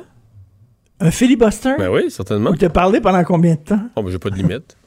je, je peux mais, pas mais dire. Des, des, pas, c'est, c'est des blocs c'est... de vingt minutes, là, je sais pas combien j'en ai fait, mais je veux dire, euh, je pourrais t'en mais faire pourquoi d'autres. C'est, pourquoi c'est accepté, ça? C'est un peu mais ridicule, c'est, c'est, ben pas. Non, c'est le seul outil de l'opposition. Le seul outil de l'opposition. Tu parles, tu parles, mais tu peux faire n'importe quoi, là. Tu peux dire quoi, le bottin non, téléphonique? Non, non, non, peux... non, non, non, pas à l'Assemblée nationale. À l'Assemblée nationale, il y a la règle de la pertinence. Écoute, parce que là, c'est interprété les libéraux... largement, là. C'est interprété largement la règle de la pertinence. Il faut que tu parles du sujet. Parce que là, les libéraux fédéraux, écoute, ils ont parlé de micro-agressions contre la société, contre la communauté asiatique, ils ont parlé de racisme, ils ont blablabla. Ça n'avait plus rien à voir avec, euh, avec vraiment We Charity, là. Ils ont pris le micro, non, ils ont parlé, ils ont parlé, et ils disent, ils, ils disent, écoute, on n'a pas le temps de parler de ça, c'est pas important parce que c'est la COVID qui est importante. La COVID, ça, il faut, mais on peut, on peut marcher, marcher de la gomme en même temps. Je m'excuse, c'est un scandale. Là, on a appris là, que euh, la, l'épouse de Justin Trudeau avait été payée vingt-quatre mille dollars pour huit, euh, huit présences, huit conférences euh, à We Charity. Elle a été payée vingt-quatre mille dollars. On sait, Bill Morneau se fait payer des voyages, et cetera. La mère de Justin, son frère. C'est un scandale énorme et eux autres ne veulent rien savoir de ça, ne veulent pas en parler sous prétexte qu'il y a la COVID. Écoute, je ne pense pas pour ça qu'ils veulent pas en parler. Oui.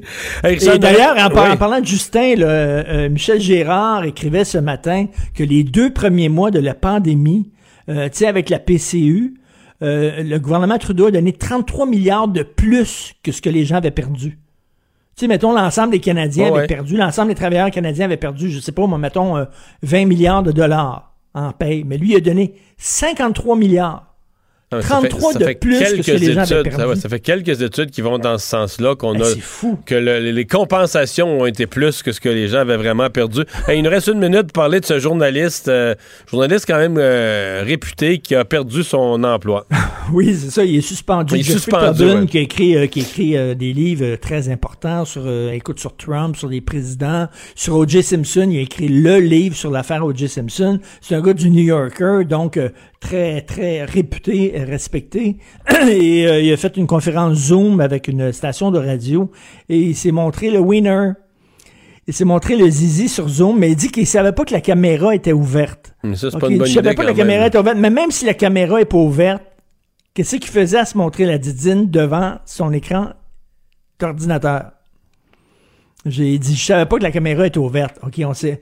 Mais moi, ça ouais. me fascine à chaque fois des gens, là, qui ont tout à risquer, là, qui sont prêts à risquer, là, leur carrière, leur carrière politique, euh, leur nom, leur réputation, leur famille, tout ça, pour des affaires de même. Tu te souviens, le gars, là, justement, qui s'appelait Wiener, le gars avait un nom vraiment prédestiné, puisque Wiener, ça veut dire saucisse euh, euh, aux États-Unis, oui, mais qui s'était lui... présenté, là, qui s'était présenté pour la, je pense, c'était pour la mairie de New York, qui s'était présenté. C'était un sénateur, je pense, de l'État de New York, euh, de la mémoire. C'est ça, mais en tout cas, écoute, il s'était présenté en pleine campagne, il s'était montré le winner sur vidéo, et c'est, il faut-tu que t'aies la, la bisoune en feu pour un moment donné, tout, tout, à accepter, là, de tout risquer pour un, un cinq secondes ou un six secondes de trip. Alors, pour, un secondes, est... pour un cinq secondes de gloire, ça veut pas dire que la photo te donne autant de gloire. Hey, merci beaucoup, Richard. Salut, à demain. Salut. Bye. Le, le commentaire de Emmanuel Latraverse. Des analyses politiques pas comme les autres. Bonjour, Emmanuel. Bonjour. Alors, débat sur un nouveau concept, là, les micro-agressions. Il euh, va falloir enseigner ça à nos, euh, à nos auditeurs. Euh, et les accusations de censure à l'Université d'Ottawa, dont on parle depuis une couple de jours. Oui, et c'est, c'est intéressant parce que c'est, je pense que c'est la première fois que ce débat-là là, sur la, le règne de la rectitude politique frappe euh, les, les médias au Québec, alors qu'il fait rage au Canada anglais depuis un très, très long bout de temps. Mais ce que ça vient confirmer, c'est que cette culture, là, on appelle ça le...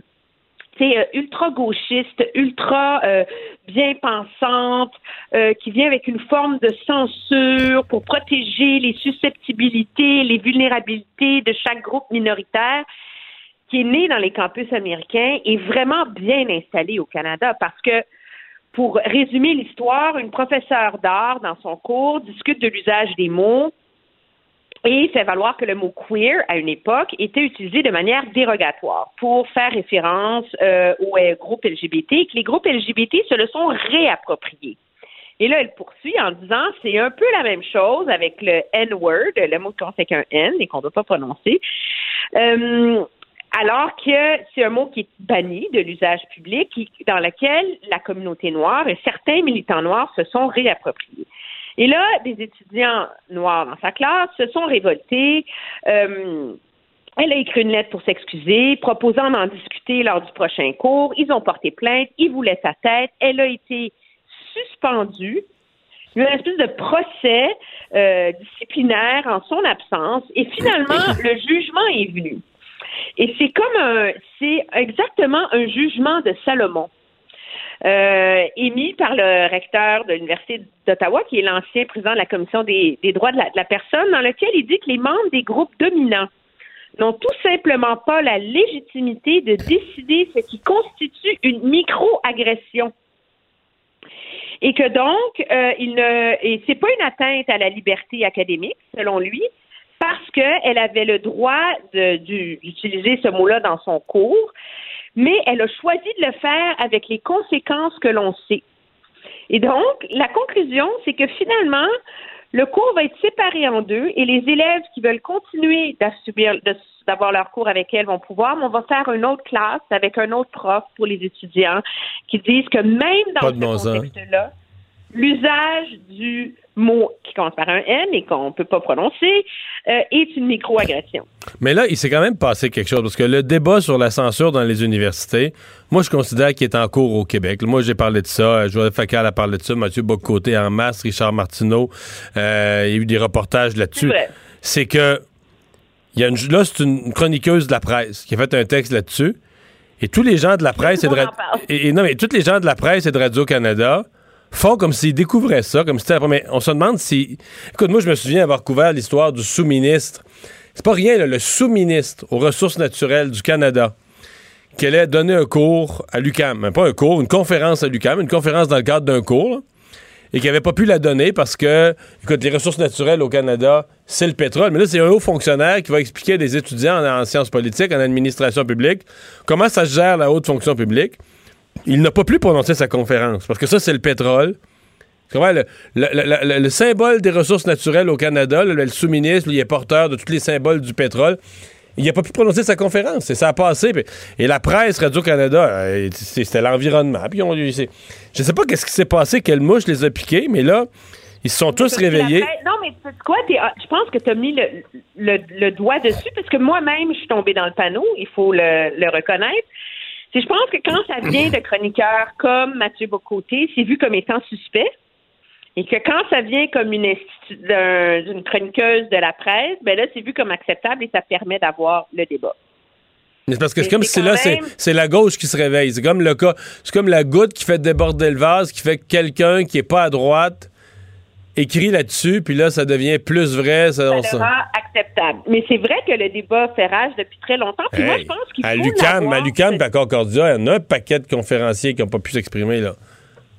Mais ça, ça, ça illustre, je pense, à quel point il faut avoir un débat serein sur comment euh, avoir des discussions sur les enjeux euh, sensibles. Moi, je vais t'avouer, j'ai, j'ai de la difficulté. Je suis capable d'accepter que c'est pas à toi et à moi qui sont blancs québécois au Québec de discuter de ce qui euh, blesse des gens issus d'une minorité. Ok, on n'en fait pas partie, là, on s'entend. Ouais. Mais en même temps, est-ce que chaque... C'est pour ça qu'on appelle ça des micro-agressions, là, parce que c'est pas des actes de racisme éhonté, là, tu sais. Mais est-ce que chaque micro-agression est sujette à censure et à dénonciation sur la place publique? Puis moi, parce que là, c'est vraiment ton... censure, là, mais tu sais, je veux dire... Euh, je sais pas comment dire ça, mettons... Euh, parce que nous, là-dedans, on est quoi, les Québécois francophones? On est une majorité... Hein? On est une, major- une majorité agressante ou une minorité r- racisée?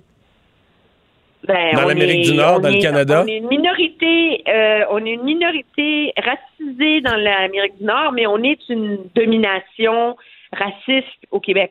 Ça n'a pas, f- pas de fin, ça, là, tu comprends? Parce que mettons que, non, mais, mettons que dans un cours, euh, mettons que je vais assister à un cours à l'Université d'Ottawa, puis on me parle des plaines d'Abraham, puis on me dit que Wolfe a gagné. Mais c'est une microagression. Mais c'est un fait, c'est l'histoire. Oui, mais regarde, je disais, moi, c'est ça pourquoi j'ai eu de la difficulté avec ça, là. Tu sais, je suis une femme journaliste qui francophone à Ottawa. Donc, on s'entend-tu que depuis vingt ans, là... C'est une minorité. Non, mais des micro-agressions de politiciens hommes, là, anglophones, j'en ai vécu, là.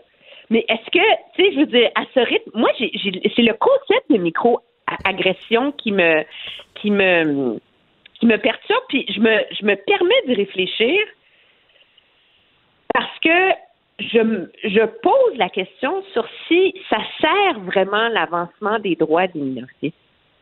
Parce que ça fait qu'on peut plus discuter de ça en même temps. Parce que le, le, l'effet, là, mais... c'est qu'on va parler d'autres choses, là. Donc, si on parle d'autres choses, on parle plus de ton problème. C'est, c'est, c'est, c'est sûr que ça empêche un certain progrès. Ou... Les sujets doivent être débattus, l'histoire doit être enseignée pour faire évoluer les choses, là. Oui, puis c'est absolument normal qu'il y a des mots qu'on n'utilise plus pour désigner des groupes, OK? Il y a, il y a, il y a des mots très racistes qu'on peut utiliser à l'égard des Autochtones, à l'égard des Noirs, et cetera. Et, et c'est légitime parce qu'ils blessent, tu sais. Oui, ça, c'est clair. Mais est-ce que c'est une raison pour les bannir du lexique parce qu'on retire toute opportunité de, d'évaluer l'intention dans l'usage ouais. du mot? C'est complètement délirant, cette histoire-là. Et moi, je suis, je suis navrée que les, que les directions d'université soient confrontées à ce problème-là et se retrouvent dans la situation surréelle du centre-ville de l'Université d'Ottawa. Hey, merci, merci, Emmanuel. C'est tout le temps qu'on a. Au revoir. Au revoir. On s'arrête. La chambre de Léo a été rénovée par un entrepreneur recommandé par Réno Assistance. Il a tout pris en main pour laisser les parents s'extasier devant leur petit Léo. Réno Assistance, on se dédie à l'espace le plus important de votre vie. Un message d'Espace pour Brio, une initiative de Desjardins. Mario Dumont et Vincent Dessureault. Joignez-vous à la discussion. Appelez ou textez le un huit sept Q U B Radio. un huit sept sept huit deux sept deux trois quatre six. Q U B Radio. Q U B Radio. Q U B Radio. En direct à L C N. dix-sept heures vingt-sept, on retrouve Mario Dumont dans les studios de Q U B Radio. Euh, Mario, les infirmières, on les a vues aller aujourd'hui. Euh, un geste d'éclat en bloquant deux ponts, Jacques-Cartier à Montréal et l'autre pont à Québec. Euh, si vraiment elles voulaient se faire entendre aujourd'hui et trouvent que les négos vont pas assez vite. Oui. Bon, on la sympathie du public en profite. Faut voir qu'on a fait des gestes d'éclat, mais on n'a pas, on n'a pas bloqué les ponts pendant trois heures à l'heure de pointe. Là, pendant quelques minutes, euh, dans le cas de Québec, c'était le deuxième pont. Dans le cas de Montréal, c'est un pont important, mais on l'a bloqué à, à, pas à une heure de grande circulation et pas trop longtemps. Euh, donc, on n'a pas voulu non plus là, jouer avec le feu de se mettre le public exagérément à dos. Bon, tout le monde veut que ça se règle avec les infirmières. Même le ministre Christian Dubé dit qu'il veut que ça se règle. Les infirmières disent qu'à la table de négociation, euh, les choses vont pas aussi bien qu'ils l'espéraient. Ça reste ce, ce t'sais, ça reste des syndicats du secteur public. On est habitué au... Je sais pas que, qu'est-ce, comment le public a encore de la patience pour ça, mais ça reste des syndicats du secteur public qui nous comptent la même chanson, puis qui nous disent l'employeur ci, puis l'employeur ça, mais l'employeur, c'est nous, là. Je comprends qu'on tape sur le gouvernement, puis on tape sur le ministre qui négocie présentement, mais l'employeur, c'est l'ensemble des citoyens, là. Ce sont l'ensemble des payeurs, ce sont l'ensemble des contribuables.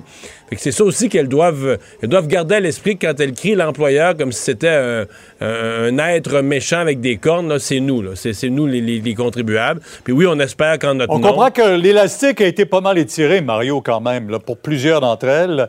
Euh, c'était la retraite parce qu'elles ont trouvé le ouais. travail trop difficile au cours des derniers mois. D'autres ont choisi d'aller au privé.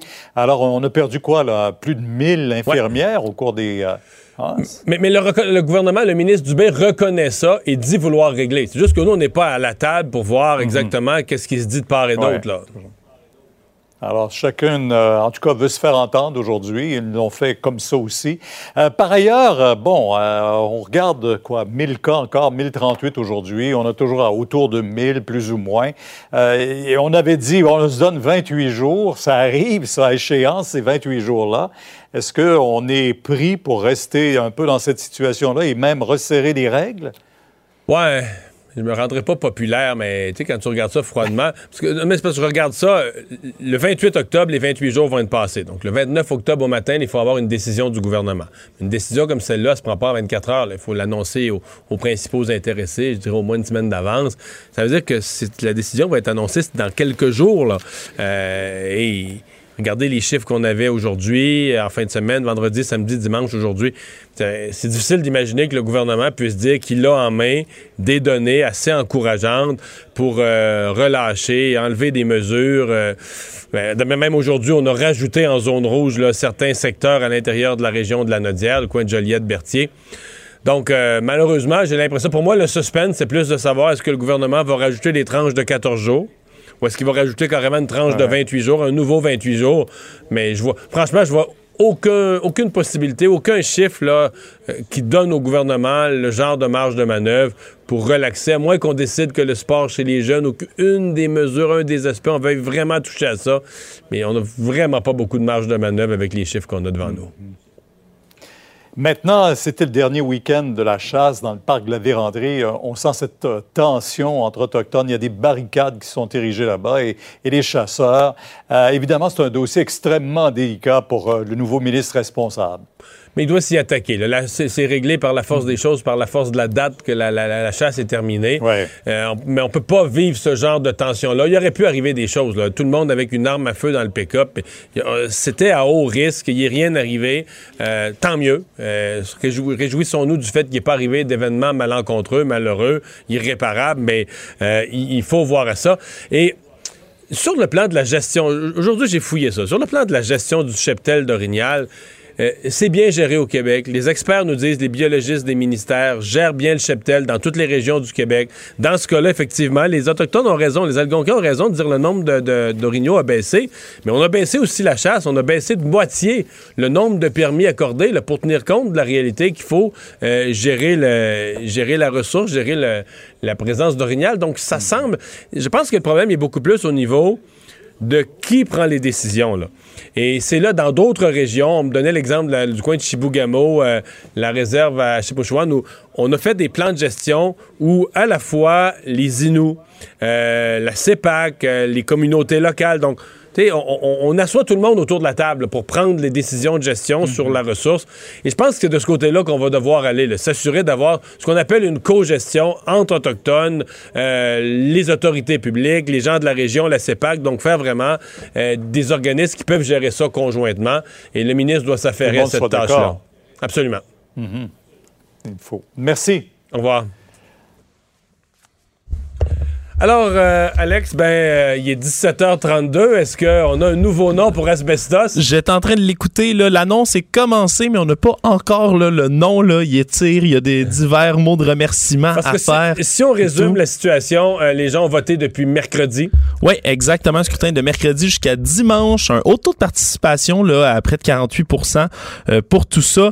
Le Même nom, les, les jeunes avaient le droit de voter à partir de quatorze ans. À hein. partir de quatorze ans, donc les résidents d'asbestos et les propriétaires dans la ville avaient tous le droit de voter. Donc, en ce moment, c'est en direct sur Facebook, là, sur la page de la Ville d'Asbestos. Ils vont donc, dévoiler... On peut, on peut aller se brancher sur le Facebook de la Ville d'Asbestos. Absolument, pour voir en direct le nouveau nom que prendra la Ville. On se rappelle, parce qu'asbestos, ben, c'est, c'est, c'est très péjoratif en anglais. Là. Ça rappelle ce, ce, ce métal là, c'est, c'est, qu'on pouvait miner, qui pouvait donner, d'ailleurs, là, une maladie chronique au poumon. Ouais. Euh, ben, les asbestos, nou- en, en anglais, là, que ce soit en Angleterre ou aux États-Unis, asbestos, ça veut dire amiante. Là. Amiante. Puis l'amiante, ben, c'est, c'est évidemment péjoratif maintenant avec tout ce qu'on sait en raison de l'amiantose et autres maladies qu'on peut développer de tout ça.